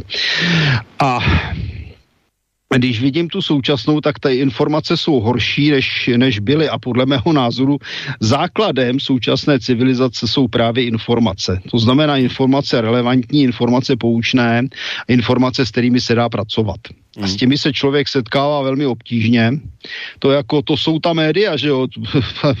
Pan Žantovský je specialista v tomto oboru a pokud nás média informují blbostmi, zahl, zahlcují nás blbostmi místo informacemi, místo faktů nás zahlcují propagandou, no tak výsledek je přesně takový, jaký je, protože většina lidí nemá čas, jako já důchodce, že si můžu celý den číst odborné publikace a dávat si dohromady souvislosti, protože ti lidé musí pracovat, aby se uživili, někteří mají dokonce i děti, což si teda dovolují hodně, že a e, musí nějakým způsobem přežívat a někteří mají třeba i dvě zaměstnání, aby přežili a platili různé hypotéky, tak nemají čas pracovat s informacemi, no a výsledek je ten, že se jim tlučou lži, propaganda, hovadiny v české televizi, v českém rozhlase a samozřejmě třeba i na seznamu, což je třetí hla, hlavní hlásná propaganda protinárodní. No a sociální sítě, ty jsou přímo zaplaveny různými, různými propagandistickými žvásty a nesmysly a na ty jsou, ty jsou zaměřeny hlavně na mladé lidi. Jak může uspět taková protinárodní banda, jako jsou Piráti? protože velmi dobře pracují na sociálních sítích a na sociálních sítích je bohužel závislá značná část mladé generace. Takže celý ten problém stojí na tom, že někdo ovládá informační toky. Hmm. A to je náš největší problém a největší protivník, protože pokud informační toky ovládají lidé, kteří se tváří jako spasitelé, což byl příklad Havla, což je příklad Babiše, a přitom jsou to vlastně nepřátelé, no tak se nemůže ta společnost pohnout kupředu, pokud lidé neprocitnou. A já mám velmi nepříjemný dojem, že lidé procitnou, až skutečně z nich budou úplní otroci, zotročení a ponížení jako dobytek. No, jedna vec je, a to je už otázka na Petra, však samozrejme táto istá, čo aj na vás, len možno trošku ešte inak naformulujem, že jedna vec je, že dobre, že to, čo si myslia ľudia, alebo to majú z tých, ako hovoríte, zdelovacích prostředků, ale druhá vec je, že, že máme tu politikov a tí by mali vedieť, že e, e, človek nemusí byť ekonóm a ani ekológ. Aby mu bolo jasné, že ak napríklad dnes svet žije z 80%, e, teda pokiaľ ide o energie z fosílnych palív, z fosilných zdrojov, teda ropa, plyn, z 80%, tak zelené nejaké niečo je šialenstvo, že to, to viete, že to znamená, že sa zabijete, že si spôsobíte, že keď Európska únia bude hovoriť, že my budeme zelení, tak spôsobíte si samovraždu. To viete, to vám z toho vyjde. E, ďalšia vec. Človek nemusí byť ani ekonom, ani, ani neviem čo, aby chápal, že ak Česká republika, alebo ja neviem, Slovensko je extrémne závislá na dodávkach plynu z Ruska, tak ak si plyn z Ruska zakážete, bude katastrofa, spáchate samovraždu. Na to člověk nemusí ekonomickú. Na to člověk nemusí byť ekonóm a analytik, aby tomu rozumel. A tak ďalej, a tak ďalej. A, tak, a mohol by som teraz pokračovať na x ďalších príkladoch. Ale my máme politikov... To je ten zásadní problém, že značná část obyvatel má stádní myšlení. Oni čekají, až to za ně někdo rozhodne. To je nejvíc, to je jeden ze zásadních problémů celé této evropské, takzvaně západní, takzvaně demokratické společnosti. Lidé jsou za prvé čím dál hloupější, za druhý čím dál méně jsou ochotní vůbec myslet, eh, protože ve chvíli, kdy začnou myslet, tak začnou si uvědomovat problém a ten problém nejsou schopni ochotní řešit a chtějí mít klid. Takže se nakonec přesně stávají to, co z nich chtějí mít ti lichváři, stává se z nich dobytek, který čeká, až to za ně někdo rozhodne. Doslova odevzdaný tupý dobytek. No a já se teraz, ale teraz už Petra Žantovského pýtam, ale teraz na těch politiků. Že, ale ten politik musí přece vědět, že já teraz spáchám sama, ten Fiala přece musí vědět, že keď já stopnem plyn, ktorý mám z Ruska, akože cez Nemecko, ale vlastne z Ruska. Ja predsa musím vedieť, že si spôsobím problémy, to musí vedieť aj Heger. Tak moja otázka znie, je to hlúposť? Je to, tá, je to ako povedal Martin Koller, je to tá, to, to, to, to chýbajúce osobnosti tu nie sú politické, alebo to prostě zámer. Už sa musím pýtať, či to nie je zámer zlikvidovat nás. Tak já nevím, jestli je to záměr, já bych asi takhle konspirační nebyl. Každopádně je to vědomé, je to e, nařízené, ty lidé konají to, co jim bylo e, naoktrojováno, oni nemají žádnou vlastní vůli, nemají šanci projevovat žádnou vlastní vůli. Já myslím, že nemají ani schopnost mít vlastní vůli. Pana premiéra znám pět, já nevím, nějakých 30 let určitě. A e, to byl vždycky člověk, který se projevoval nedostatkem e, vlastního názoru a vlastní vůle. To byl vždycky člověk, který tak jako tom tím rozšafným brněnským dialektem říkal, no musíme se nad tím zamyslet, vidíme tam nějaké signály, již řečený pan poslanec Kobza eh, říká Fialovi eh, vrchní signalista, protože on má v každé druhé větě, že tedy sleduje nějaké signály, ale tady ty věty jsou úplně prázdné. Já bych ale chtěl dodat jednu důležitou věc. Eh, pan Koler říkal, že lidé jsou čím dál pitomnější a méně ochotní se zamýšlet, protože zamýšlení je riskantní, protože vám eh, nutí, vnucuje dokonce povinnost vyrovnat se s nějakými pochybnostmi či protiargumenty.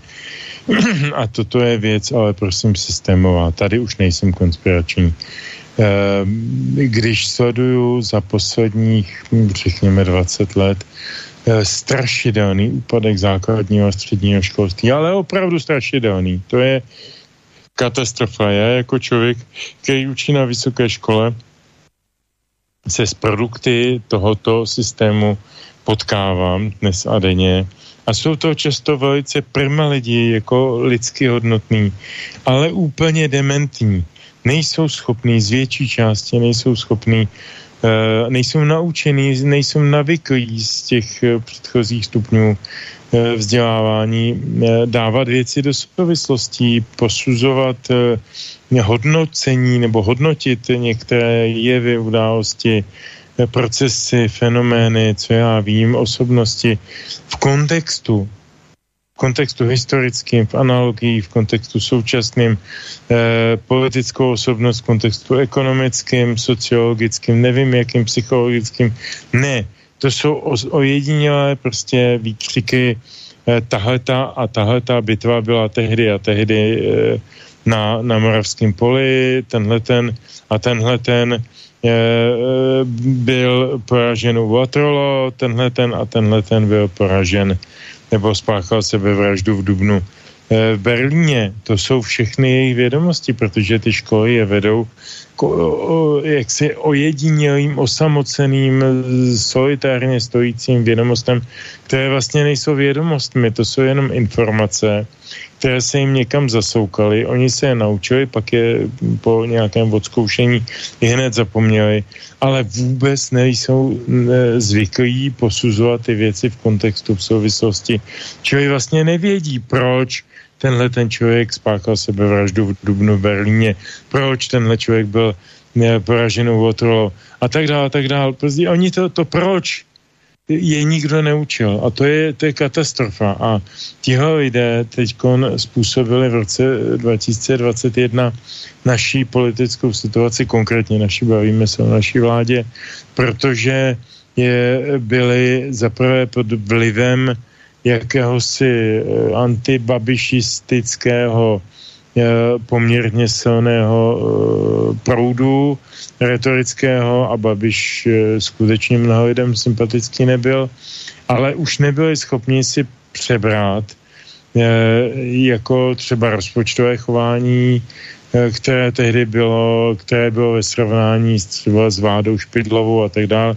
Prostě nemůžeme po každém voliči chtít, zejména když mu je 20 a je to pravovolič, aby měl tyhle ty vědomosti, ale Eh, já se domnívám a byl bych hodně náročný. Domnívám se, že jako než někdo přistoupí k té volební urně, tak by měl opravdu podstoupit hluboký studium eh, těchto věcí.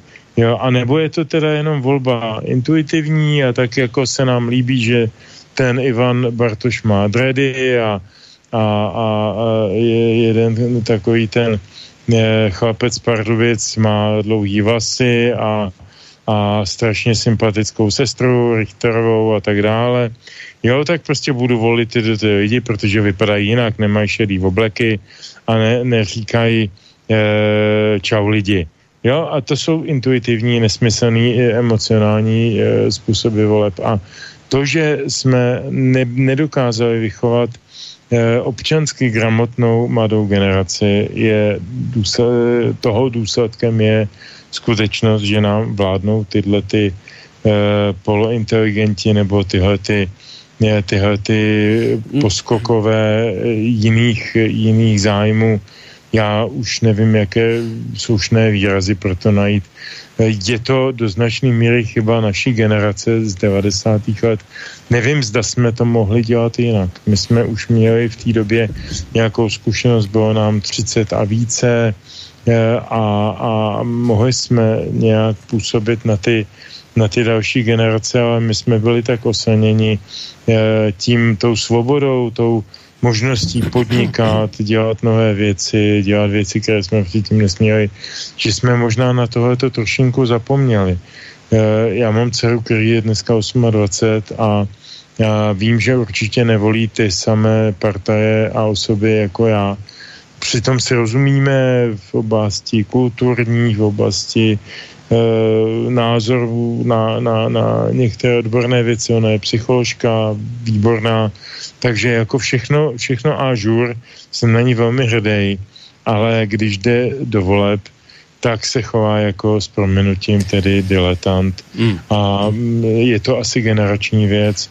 Nevím, jestli se to dá nějak odstranit. To, to, tady vidím také mimochodem důvod toho, proč tak strašně se tlačí na snížení eh, voličského věku pasivního a aktivního, proč se tlačí na korespondenční volbu a teda a teda a teda. Eh, viděli jsme to v Rakousku, viděli jsme to ve Spojených státech, ty důsledky. Eh, budeme to asi vidět i u nás, protože naši soudruzi v parlamentu se na tom zjevně hodlají shodnout. No, Dáme si, těch dáme si Petr pesničku, len ešte predtým toto poviem, že dobre, však ja to všetko rozumiem, čo si aj ty hovoril, aj pán Koller, len na to znova vraciam tým politikom. A teraz to sa netýka len vás a nás, to môžeš pozerať naprieč celou Európou takéto správanie. Ja poviem jeden príklad za všetky, Nemci. Základ Spojené státy. Ne, Nemci. Typický příklad, ne, typický příklad Spojené státy, tam mají dvě strany, které dělají vlastně úplně stejnou politiku a ty voliči nevolí podle odbornosti, ale podle doslova vzhledu a prezentace těch politiků.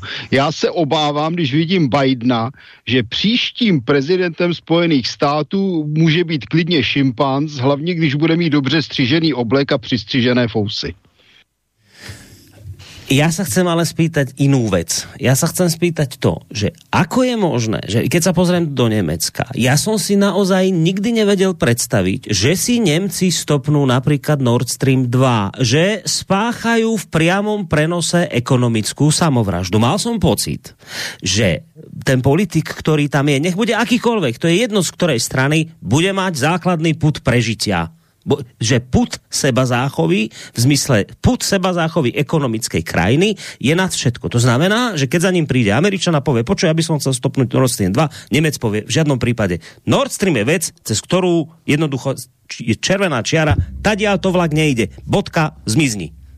Nie, ja sa pozerám na Nemcov, ktorí spáchajú v priamom prenose ekonomickú samovraždu, stopnú si Nord Stream 2, dnes sa škrabu za hlavou, rozmýšľajú, čo teraz idú robiť, lebo nejaká turbína je v oprave, tak poďme rýchlo zrušiť tie ne, sankcie, ktoré sú, aby nám rýchlo tú turbínu dodali. Ak nie, tak potom by sme asi mohli škrabu sa aj tú dvojku teda na chvíľu spustiť, ale vlastne nie veľmi, lebo to by zase sme tým Rusom po... No katastrofa katastrofálna. Potom sa pozerám na vašich politikov, robia toto isté, samovražda v priamom se, na našich samovražda v priamom prenose. Všetci tu páchajú ekonomickú samovraždu v priamom prenose a ja som si toto skrátka nikdy nevedel predstaviť, že sa toto bude môcť udiať. Ja rozumiem, čo mi hovorí pán Fiala, keď mi rozpráva, že ale my máme európske hodnoty a tie sú dôležitejšie ako ekonomika. V poriadku, je tomu rozumiem, chápem, ale nerozumiem teda tomu, čo sú európske hodnoty doteraz, ale napriek tomu som si stále myslel, že politik je tu na na to, aby bol schopný chápať, že Tuto je čiara, za ktorú už nesmiem ísť, lebo spácham samovraždu krajiny, ekonomickú, hospodársku, budem mať sociálne nepokoje a ľudia ma zvrhnú put seba záchovy. Naši politici, myslím európsky, stratili kompletne put seba záchovy a ja sa pýtam na toto. Čo sa stalo s politikmi, že sa skrátka udiala táto vec, že sú schopní Nemci stopnúť si Nord Stream 2 napríklad? Špatně položeno. Špatně položeno. Právě, že politici mají velmi dobře vyvinutý půd sebezáchovy. Protože, jak jsem uváděl, za prvé to nejsou žádné osobnosti a za druhé oni jsou všichni vydíratelní. Kdyby ten německý politik se ozval proti tomu, co mají nakomandováno ze Spojených států, no tak by se na něj vytáhlo to kompro a skončil by. Takže on má naopak půd sebezáchovy a jeho osobní půd sebezáchovy převyšuje jeho půd sebezáchovy nad tou zemí protože tady se navíc 30 let pěstuje maximální sobectví.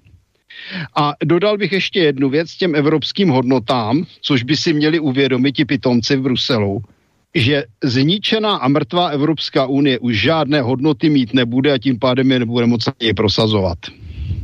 Petr, a potom aj pesničku nám můžeš oznámit. No, určitě už jsme dlouho bez muziky. Um, Řekl bych to tak. Eh, já myslím, že se změnilo paradigma politického systému. Eh, bývala politika službou obcí. Eh, dnes je to služba samým sobě. Ti lidé, kteří... A cizákům. No a to s tím souvisí samozřejmě, protože od nich jsou ty benefity. A dnes jsme se dostali do situace, kdy vlastně těm politikům až na výjimky, ale opravdu řídké. Opravdu nejde o to, jestli lid má něco nebo, nebo nemá. E, jde jim o to, jaký oni mají prebendy, jaký oni mají e, benefity, jaký oni mají budoucnosti, jaký mají účty na Belize a podobně. Protože vědí, že je to vlastně jedno, po nás potopa, tak to tady všechno takhle tedy teď popotentujeme No, napakujeme se, protože budeme poslušní a dostaneme za to benefity. No a odjedeme na to Belize a budeme se, budeme se do svých 80 let cáchat v teplé vodě a bude nám dobře a tu a tam pojedeme za nějaký, řekněme, 20 tisíc dolarů přednést nějakou úžasnou přednášku, jako jezdí Clinton eh, o humanitě a o, o pravdě a lásce, eh, tak, tak budeme, budeme jezdit po světě a poučovat, poučovat ty ostatní, jaký jsme byli dobří. To je úžasná profese. Jenom se z ní trošku zvedá žaludek. No, ještě tě tu máme, Peťo, že si nám spadl z linky? Lebo nějaký... Ne, to, to bylo, dobre, to bylo, to dobre, bylo tak, dobre, tak hned za tým daj pesničku. No, vzhledem k tomu, že máme 22.18, tak už jich moc nestihneme, určitě ne všechny čtyři. Tak já bych asi teď dal ne, písničku číslo 3 původně, ta se jmenuje 30 let svobody. E, je taky taková hodně, hodně nafutrovaná a pak úplně nakonec si dáme tu kratičkou minutovku, to bude taková hezká tečka mm. za tím naším případem, jak říkal Jara Cimmerman. Takže 30 let svobody.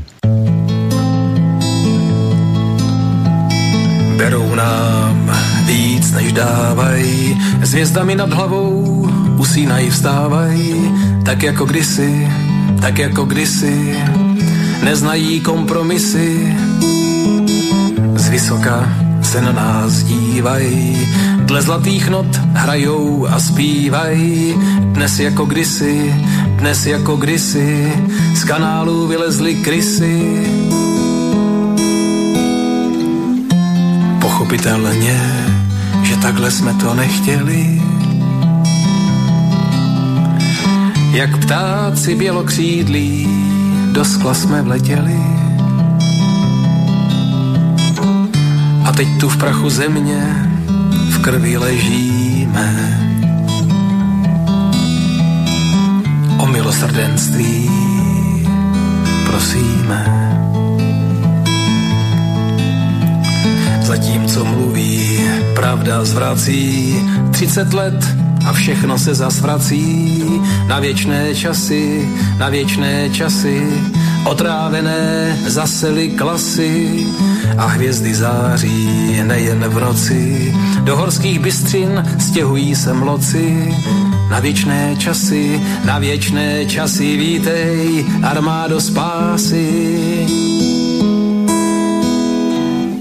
Bratříčku, takhle jsme to nechtěli, jak ptáci bělokřídlí, do skla jsme vletěli.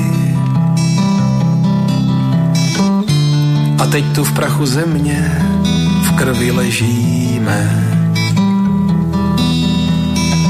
O milosrdenství prosíme.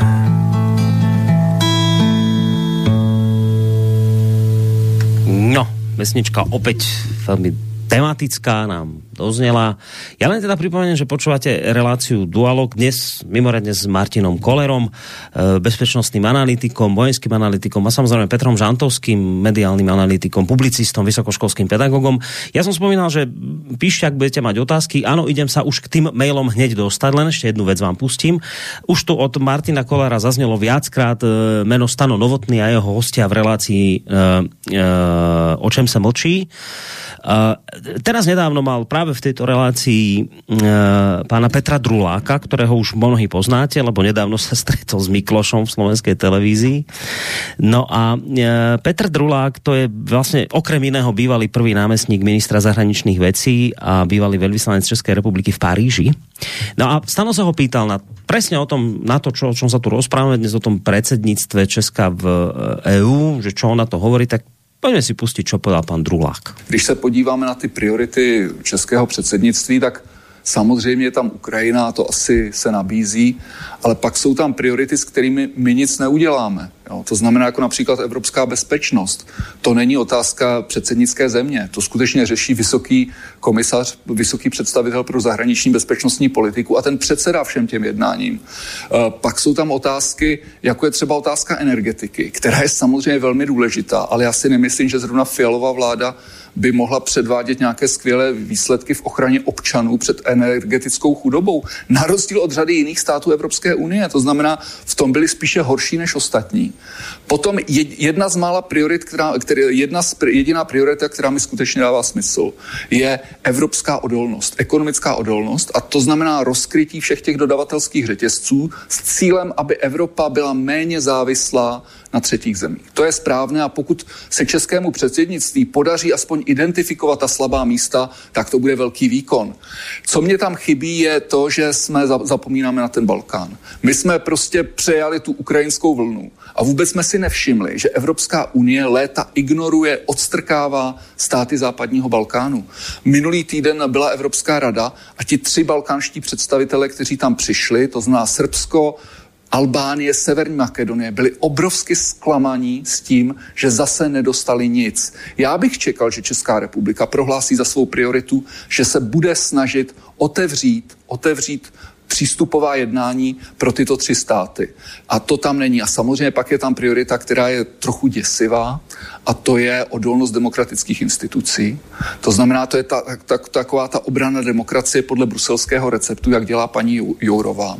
A ona už oznámila, že Česko má příležitost distancovat se od Maďarska a Polska, aby ukázalo, jak je bruselské. A, a obávám se, že v této vládě mohou být i hlasy, které, to mohou, které se, se toho mohou aktivně zmocnit a skutečně, skutečně nás poškodit represe, cenzura a tak dále. No, no přesně to, co už ukázali před jasně. několika měsíci. Jo? Boj a diktování proti... nějakých struktur, které jsou mimo ústavu. Boj proti dezinformacím, pod, něhož se, pod nímž se skrývá vlastně omezování svobody projevu a pak samozřejmě všechny ty bruselské pokusy o takzvanou obranu právního státu, která žádnou obranou právního státu není, která je prostě vnucování určité ideologie, proti níž se Maďaři a Poláci snaží bránit a my bychom měli být, být na jejich straně. A v podstatě rozkládá onu základní listinu práv a. Je to, je to, ten, t, ty bruselské instituce jdou také za ty základní smlouvy, které založily Evropskou unii. Prostě us, osvojují si kompetence, které jim státy nikdy nedali a ve jménu těchto kompetencí teď vytvářejí byrokratická monstra, která nás ohrožují. No, tak tolko aspoň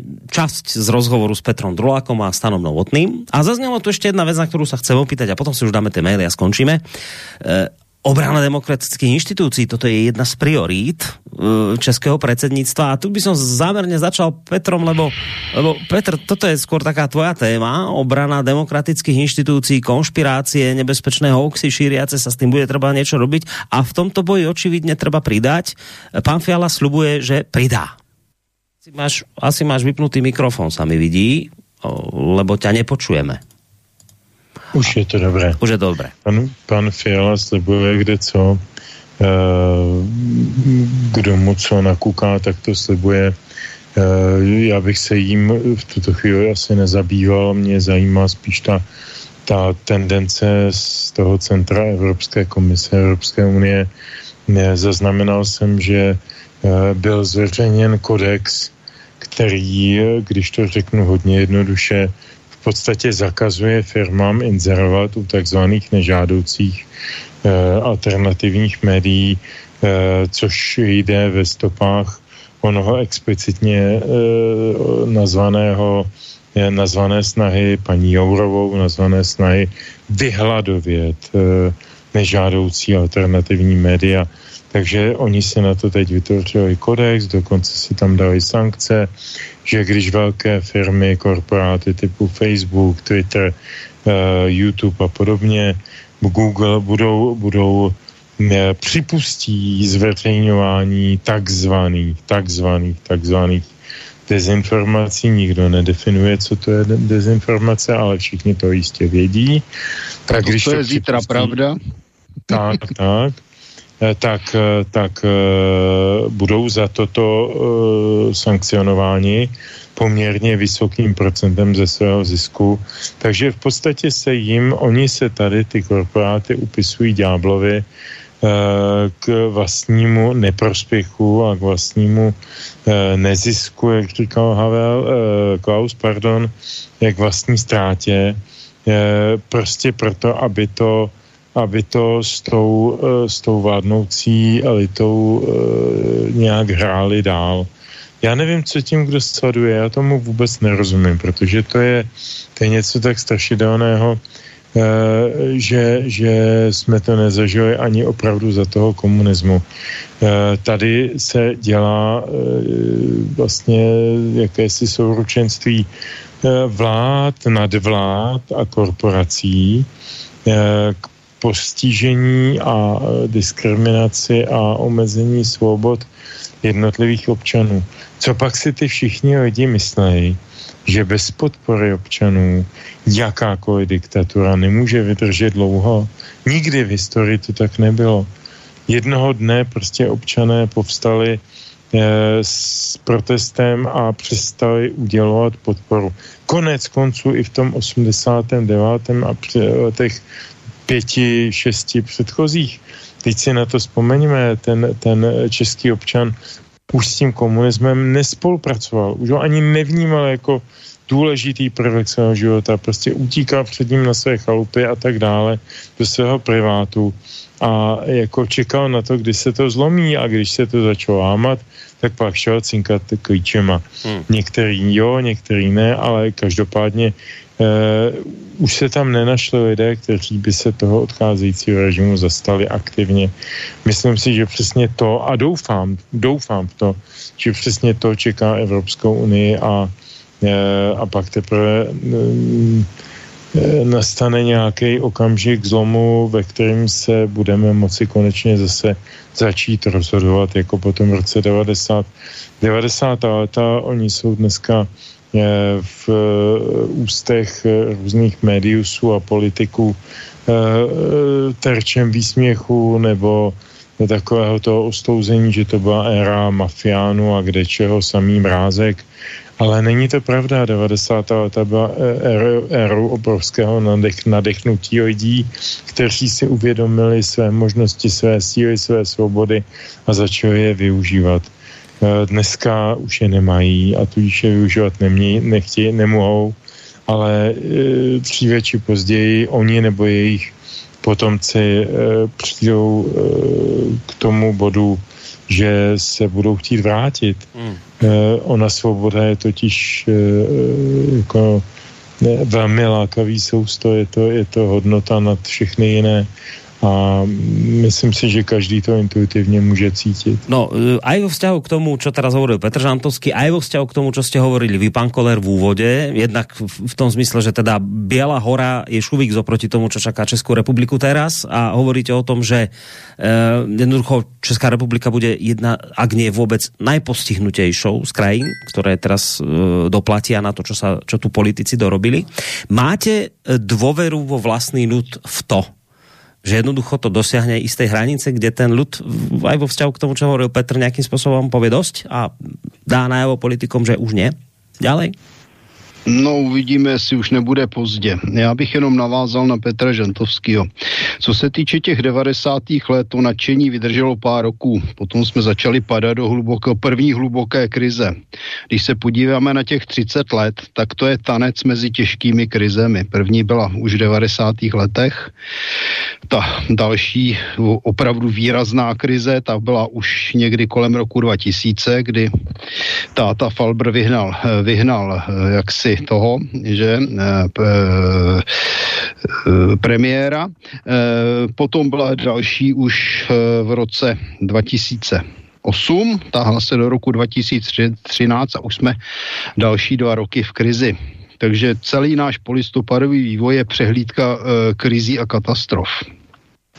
V těch 90. letech, já jsem v roce 95 prohlásil, mám na to svědky, bylo to na jednom takovém opileckém večírku, tehdy jsem ještě byl, eh, že pokud bude vývoj pokračovat, říkám, říkal jsem to v roce 1995, takže se dostaneme do pozice jeho amerických kolonií USA kde jsme přesně tam. Eh, podle, nás, podle mého názoru je tady velký problém kdy se musím rozhodnout, jestli ano Evropská unie nebo ne Evropská unie. Podle mého názoru je to jednoznačné ne, protože Evropská unie je nereformovatelná. Opakuju, Evropská unie je nereformovatelná, protože stojí na amerických a německých zájmech a ty nejsou totožné s našimi zájmy. Je tu otázka, jestli ano na to, anebo ne na to. Každopádně ne na to, protože když se podíváme, co nám přinesla Evropská unie, tak nám přineslo ožebračení a hospodářský zmar. Na to nám přineslo to, že nás zatahlo do cizích válek a v podstatě na, eh, místo, aby nás chránilo, tak nás stahne do rizik a nebezpečí, nehledě na to, že jsou tu následné problémy typu migrace, která vznikla víceméně následkem toho, že na to se chová jako kolonialista v zemích mimo Evropu. Dalším problémem jsou falešní vlastenci. A samozřejmě falešní spasitele, ať už to byl tedy kdysi Havel, dneska je to falešný spasitel Babiš. Ale těch falešných vlastenců je více. Jednoho jsme tady před chvílí slyšeli a jmenuje se Petr Drulák. Já bych připomněl, že Drulák byl extrémní protekčák a připomenul bych jednu publikaci eh, Miroslava Polreicha, kde vyloženě uvádí výroky Petra Druláka. To je člověk, který byl vždycky absolutním slouhou Evropské unie a dostal se do pozice velvyslance ve Francii. Upozorňuji, že to je druhý nejvyšší a nej, řekněme nejprestižnější úřad našeho zastoupení v zahraničí. Tam se nedostane jen tak někdo. A, za, a to musel za to něco pro to hodně moc udělat. Tento člověk se dneska tváří jako vlastenec. Já mě vč, předevčírem došel jeho projev, který, jeho řeči, které vedl pro jednu zahraniční médium. No a i hle, vlastenec Drulák už tam e, řečil o tom, jestli je teda dobré nebo špatné ta Evropa nebo NATO a vlastně zjistil, že ta Evropa a NATO zase má svoje pozitiva. Takže on patrně vykládá, o co mu, eh, co, co mu zrovna se někdo nařídí, anebo co mu přinese slina na jazyk a hlavně, aby si udržel nějaké výnosné koryto, jako bylo to prestižní koryto ve Francii. Říkám, dávejme si pozor na falešné vlastence, máme jich víc a dostávají prostor v médiích, je to zajímavé. Dobre, ak teda nemáte nič proti, lebo už ani by ste nemali mať, lebo čas už sa nám teda naplnil, tak poďme ešte rýchlo vyriešiť maily, nechaj poslucháči neostanú skrátka. Táto prvá otázka je na teba, Petře, taká hudobná. E, poslucháč chce vedieť, veľmi, veľmi si prosí názov toho interpreta pesničky prvú, ktorú sme hrali, čiže môžeš mu odpovedať? Ano, interpretem, autorem, textařem je pán, který si říká Jorek. Eh, bude vystupovat na Příčovech 13. srpna. Dají se jeho písně stáhnout z YouTube a jsou opravdu inspirativní. Hmm. A táto konkrétně se volá Sebareflexe, na kterou se pýta poslucháč. Teraz otázka na pana Kolera. Já jsem čakal, že nějaká takáto príde, aj keď časti už na to pán Koler odpovedal. Ako sa pán Koler cíti, keď pán Žantovský povedal svoj názor na armádu v časoch socializmu? Obaja sú asi teda podobne rovnako starý plus mínus. Pán Koller bol súčasťou tej armády, tak ako sa cítite, keď Petr tuto nemal veľmi pekné slova na tu bývalou armádu? No, já jsem se necítil nějak problematicky. Jak jsem uváděl, já jsem měl tehdy asi 20 žádostí o odchod do civilu.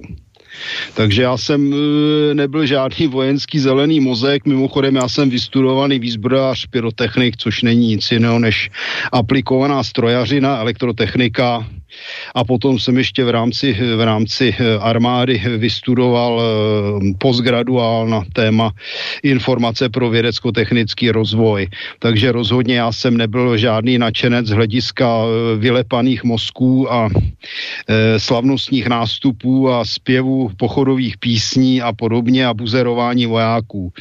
To mě nebavilo, kdybyste se zeptali vojáků, kde jsem sloužil útvaru mimochodem pro politické nespolehlivé, tak by vám řekli, že jsem tam jednou rozvrátil veřejnou stranickou schůzi KSČ. Jako nestraník dodávám ještě, jo. Takže jako v armádě e, bylo, ale bohužel i je, vždycky dost blbců. Ono to odpovídá do značné míry civilu, nedělejme si iluze, ono ty blbci byli v civilu taky za, za toho bývalého režimu a nebylo jich málo. A, a dneska to, taky ne. No samozřejmě, to je, jako, to, je, to je prostě problém celého státu, jak říkám, armáda je jenom naturalistický obraz celého státu, blbců je vždycky dost, ale bohužel v té armádě je to, to mínus, že tam má někdo ty hvězdy nebo proužky nebo pecky na ramenou a tomu dává možnost, aby tu svoji blbost prosadil násilím, nikoli v diskuzi. To je totiž jeden z hlavních problémů té současné demokracie, že se potlačuje diskuze a potlačuje se kritika. Jak známo, ono kritiku vlastně, kritika vlastně dávno dávný eh, židovský vynález, říká se tomu taky židovský duch kritiky.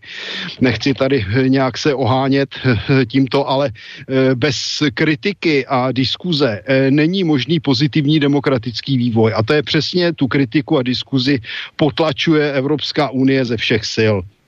No. no ale jak říkám, armáda v současné době odpovídá vzhledu společnosti a proto já třeba říkám, že americká armáda je velká drá a špatná a že už tam je vidět, a já jsem to viděl i v Iráku, že tam to rasové napětí je a ta armáda není dobrá a u nás ta armáda odpovídá skutečně tomu rozkladu společnosti.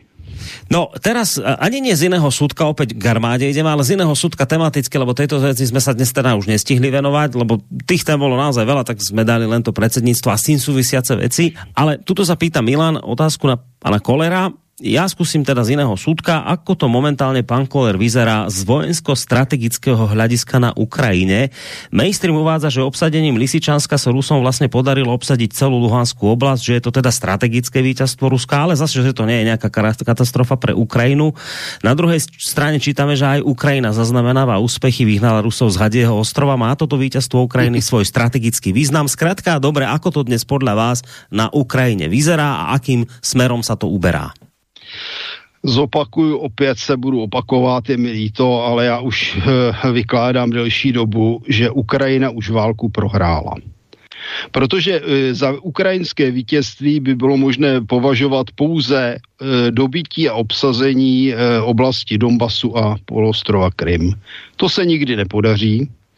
Takže Ukrajina válku prohrála a už několik měsíců v podstatě to, co se tam děje, je naprosto nesmyslné vraždění lidí, kde Ukrajinci mají, já jsem se podivil tomu, musím říct, to je od západních specialistů, e, ti se domnívají, že Ukrajina má desetkrát vyšší počet mrtvých než Rusko. Ukrajinská armáda je v rozpadu, ale to já se opakuju už vlastně celou dobu konfliktu. Ukrajina válku tak či onak prohraje a je jenom otázka, jestli se ukrajinští vojáci ukrajinští důstojníci a ukrajinští lidé dokážou tomu masomlínku postavit a vynutí si ukončení té války, protože kdyby někdo začal jednat v první den ruského útoku o míru, tak by se bylo Rusko zastavilo.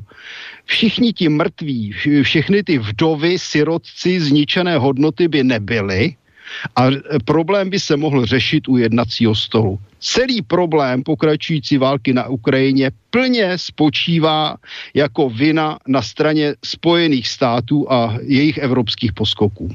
No a dodám ešte PS. Otázka. Ukrajinský prezident Zelenský hovorí, že Ukrajina si všetky Rusmi dobité územia vezme späť, že je to len otázka času a predovšetkým otázka dodávok moderných západných zbraní.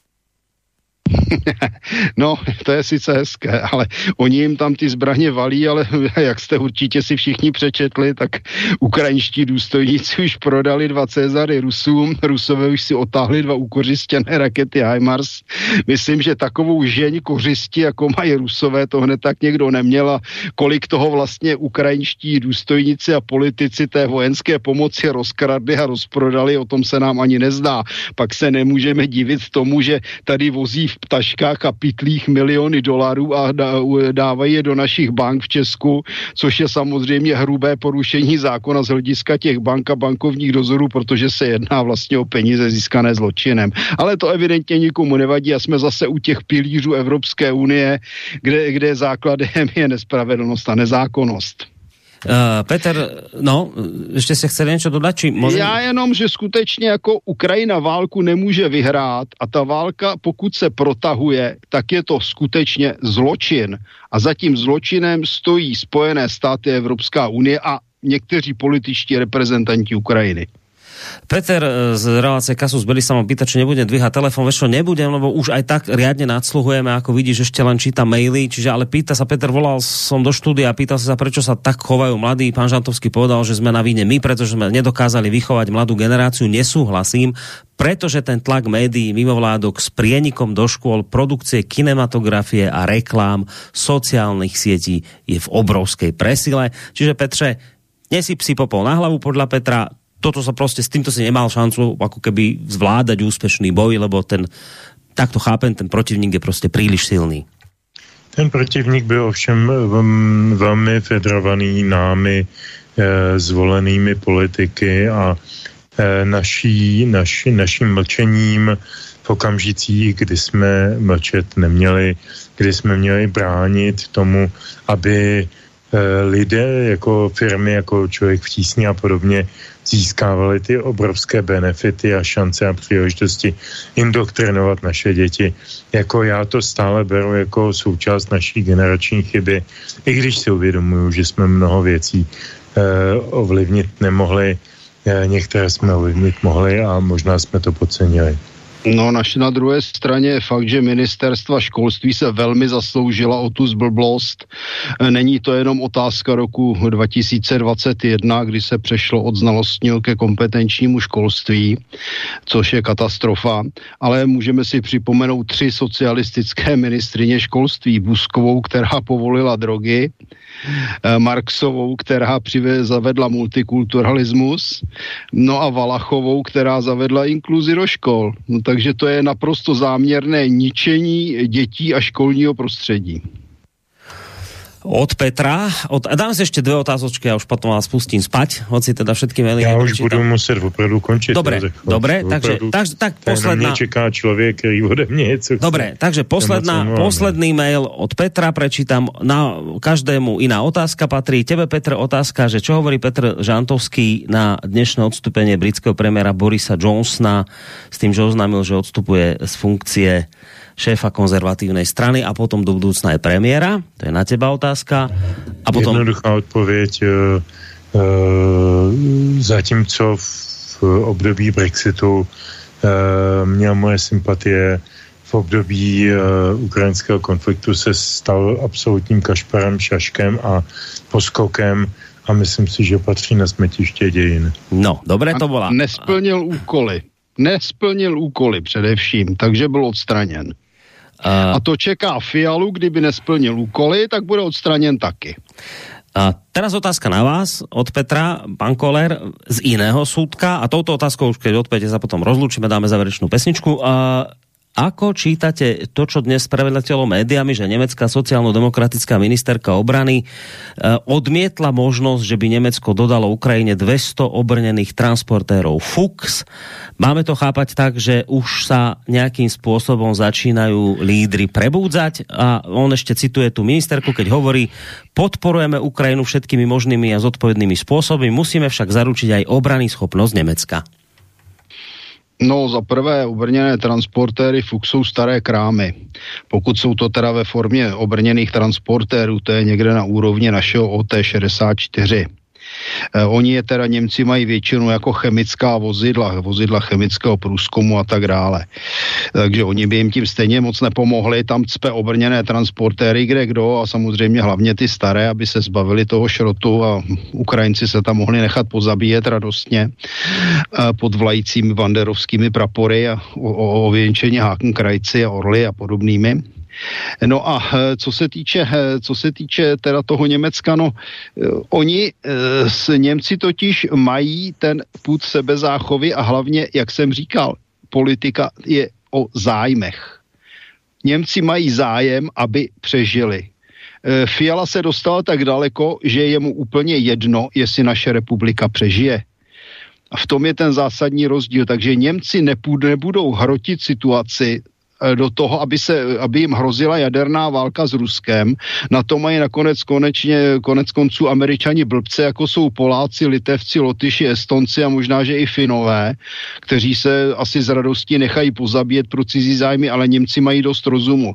Kdyby nebylo eh, kancelářského aktu, kde vlastně až do roku 2048 nebo 49, teď si tím jedním rokem nejsem jistý, Němci vlastně podepisují každý německý premiér otrockou poslušnost USA, a kdyby Němci prostě poslali Američany s tím jejich kancelářským aktem někam, tak by se mohli skutečně stát uh, vůdci Evropy a mohli by ve spolupráci s Ruskem, když by teda ještě vyhnali různé zelené idioty, mohli by ve spolupráci s Ruskem udělat z Evropy uh, čtvrtou velmoc. Ale já mám dojem, že na tohle až Němci nemají takže, to je, takže celá, celá ta válka na Ukrajině je na téma eh, globálního vítězství Číny, evropského vítězství USA a rozdělení světového vlivu mezi USA, Čínu a Rusko. No a to byla posledná odpoveď, pokiaľ ide o dnešný dualog. Ja sa ospravedlňujem posluchačom, že na všetky maily na dnes naozaj nedošlo, ale tak vidíte, bolo sa o čom debatiť. Petre, daj rýchlo závalečnú pesničku a utekaj po svojich povinnostiach. Palo? Možno nám už Petr odišiel medzi časom, ale hádam ešte nie. Ja teda, kým sa Petr zapne... Neodišiel, Aha, neodišiel. Dobre, dobre, dobre, uh, dobre. Já jsem si vypnul zvuk. Jo. Uh, ano, opravdu poslední písnička od Jorka uh, završuje, poentuje to všechno, o čem jsme si povídali, jmenuje se Lhali, Lhali nám a já vám všem moc děkuji za vaši pozornost a těším se zase za 14 dní naslyšenou.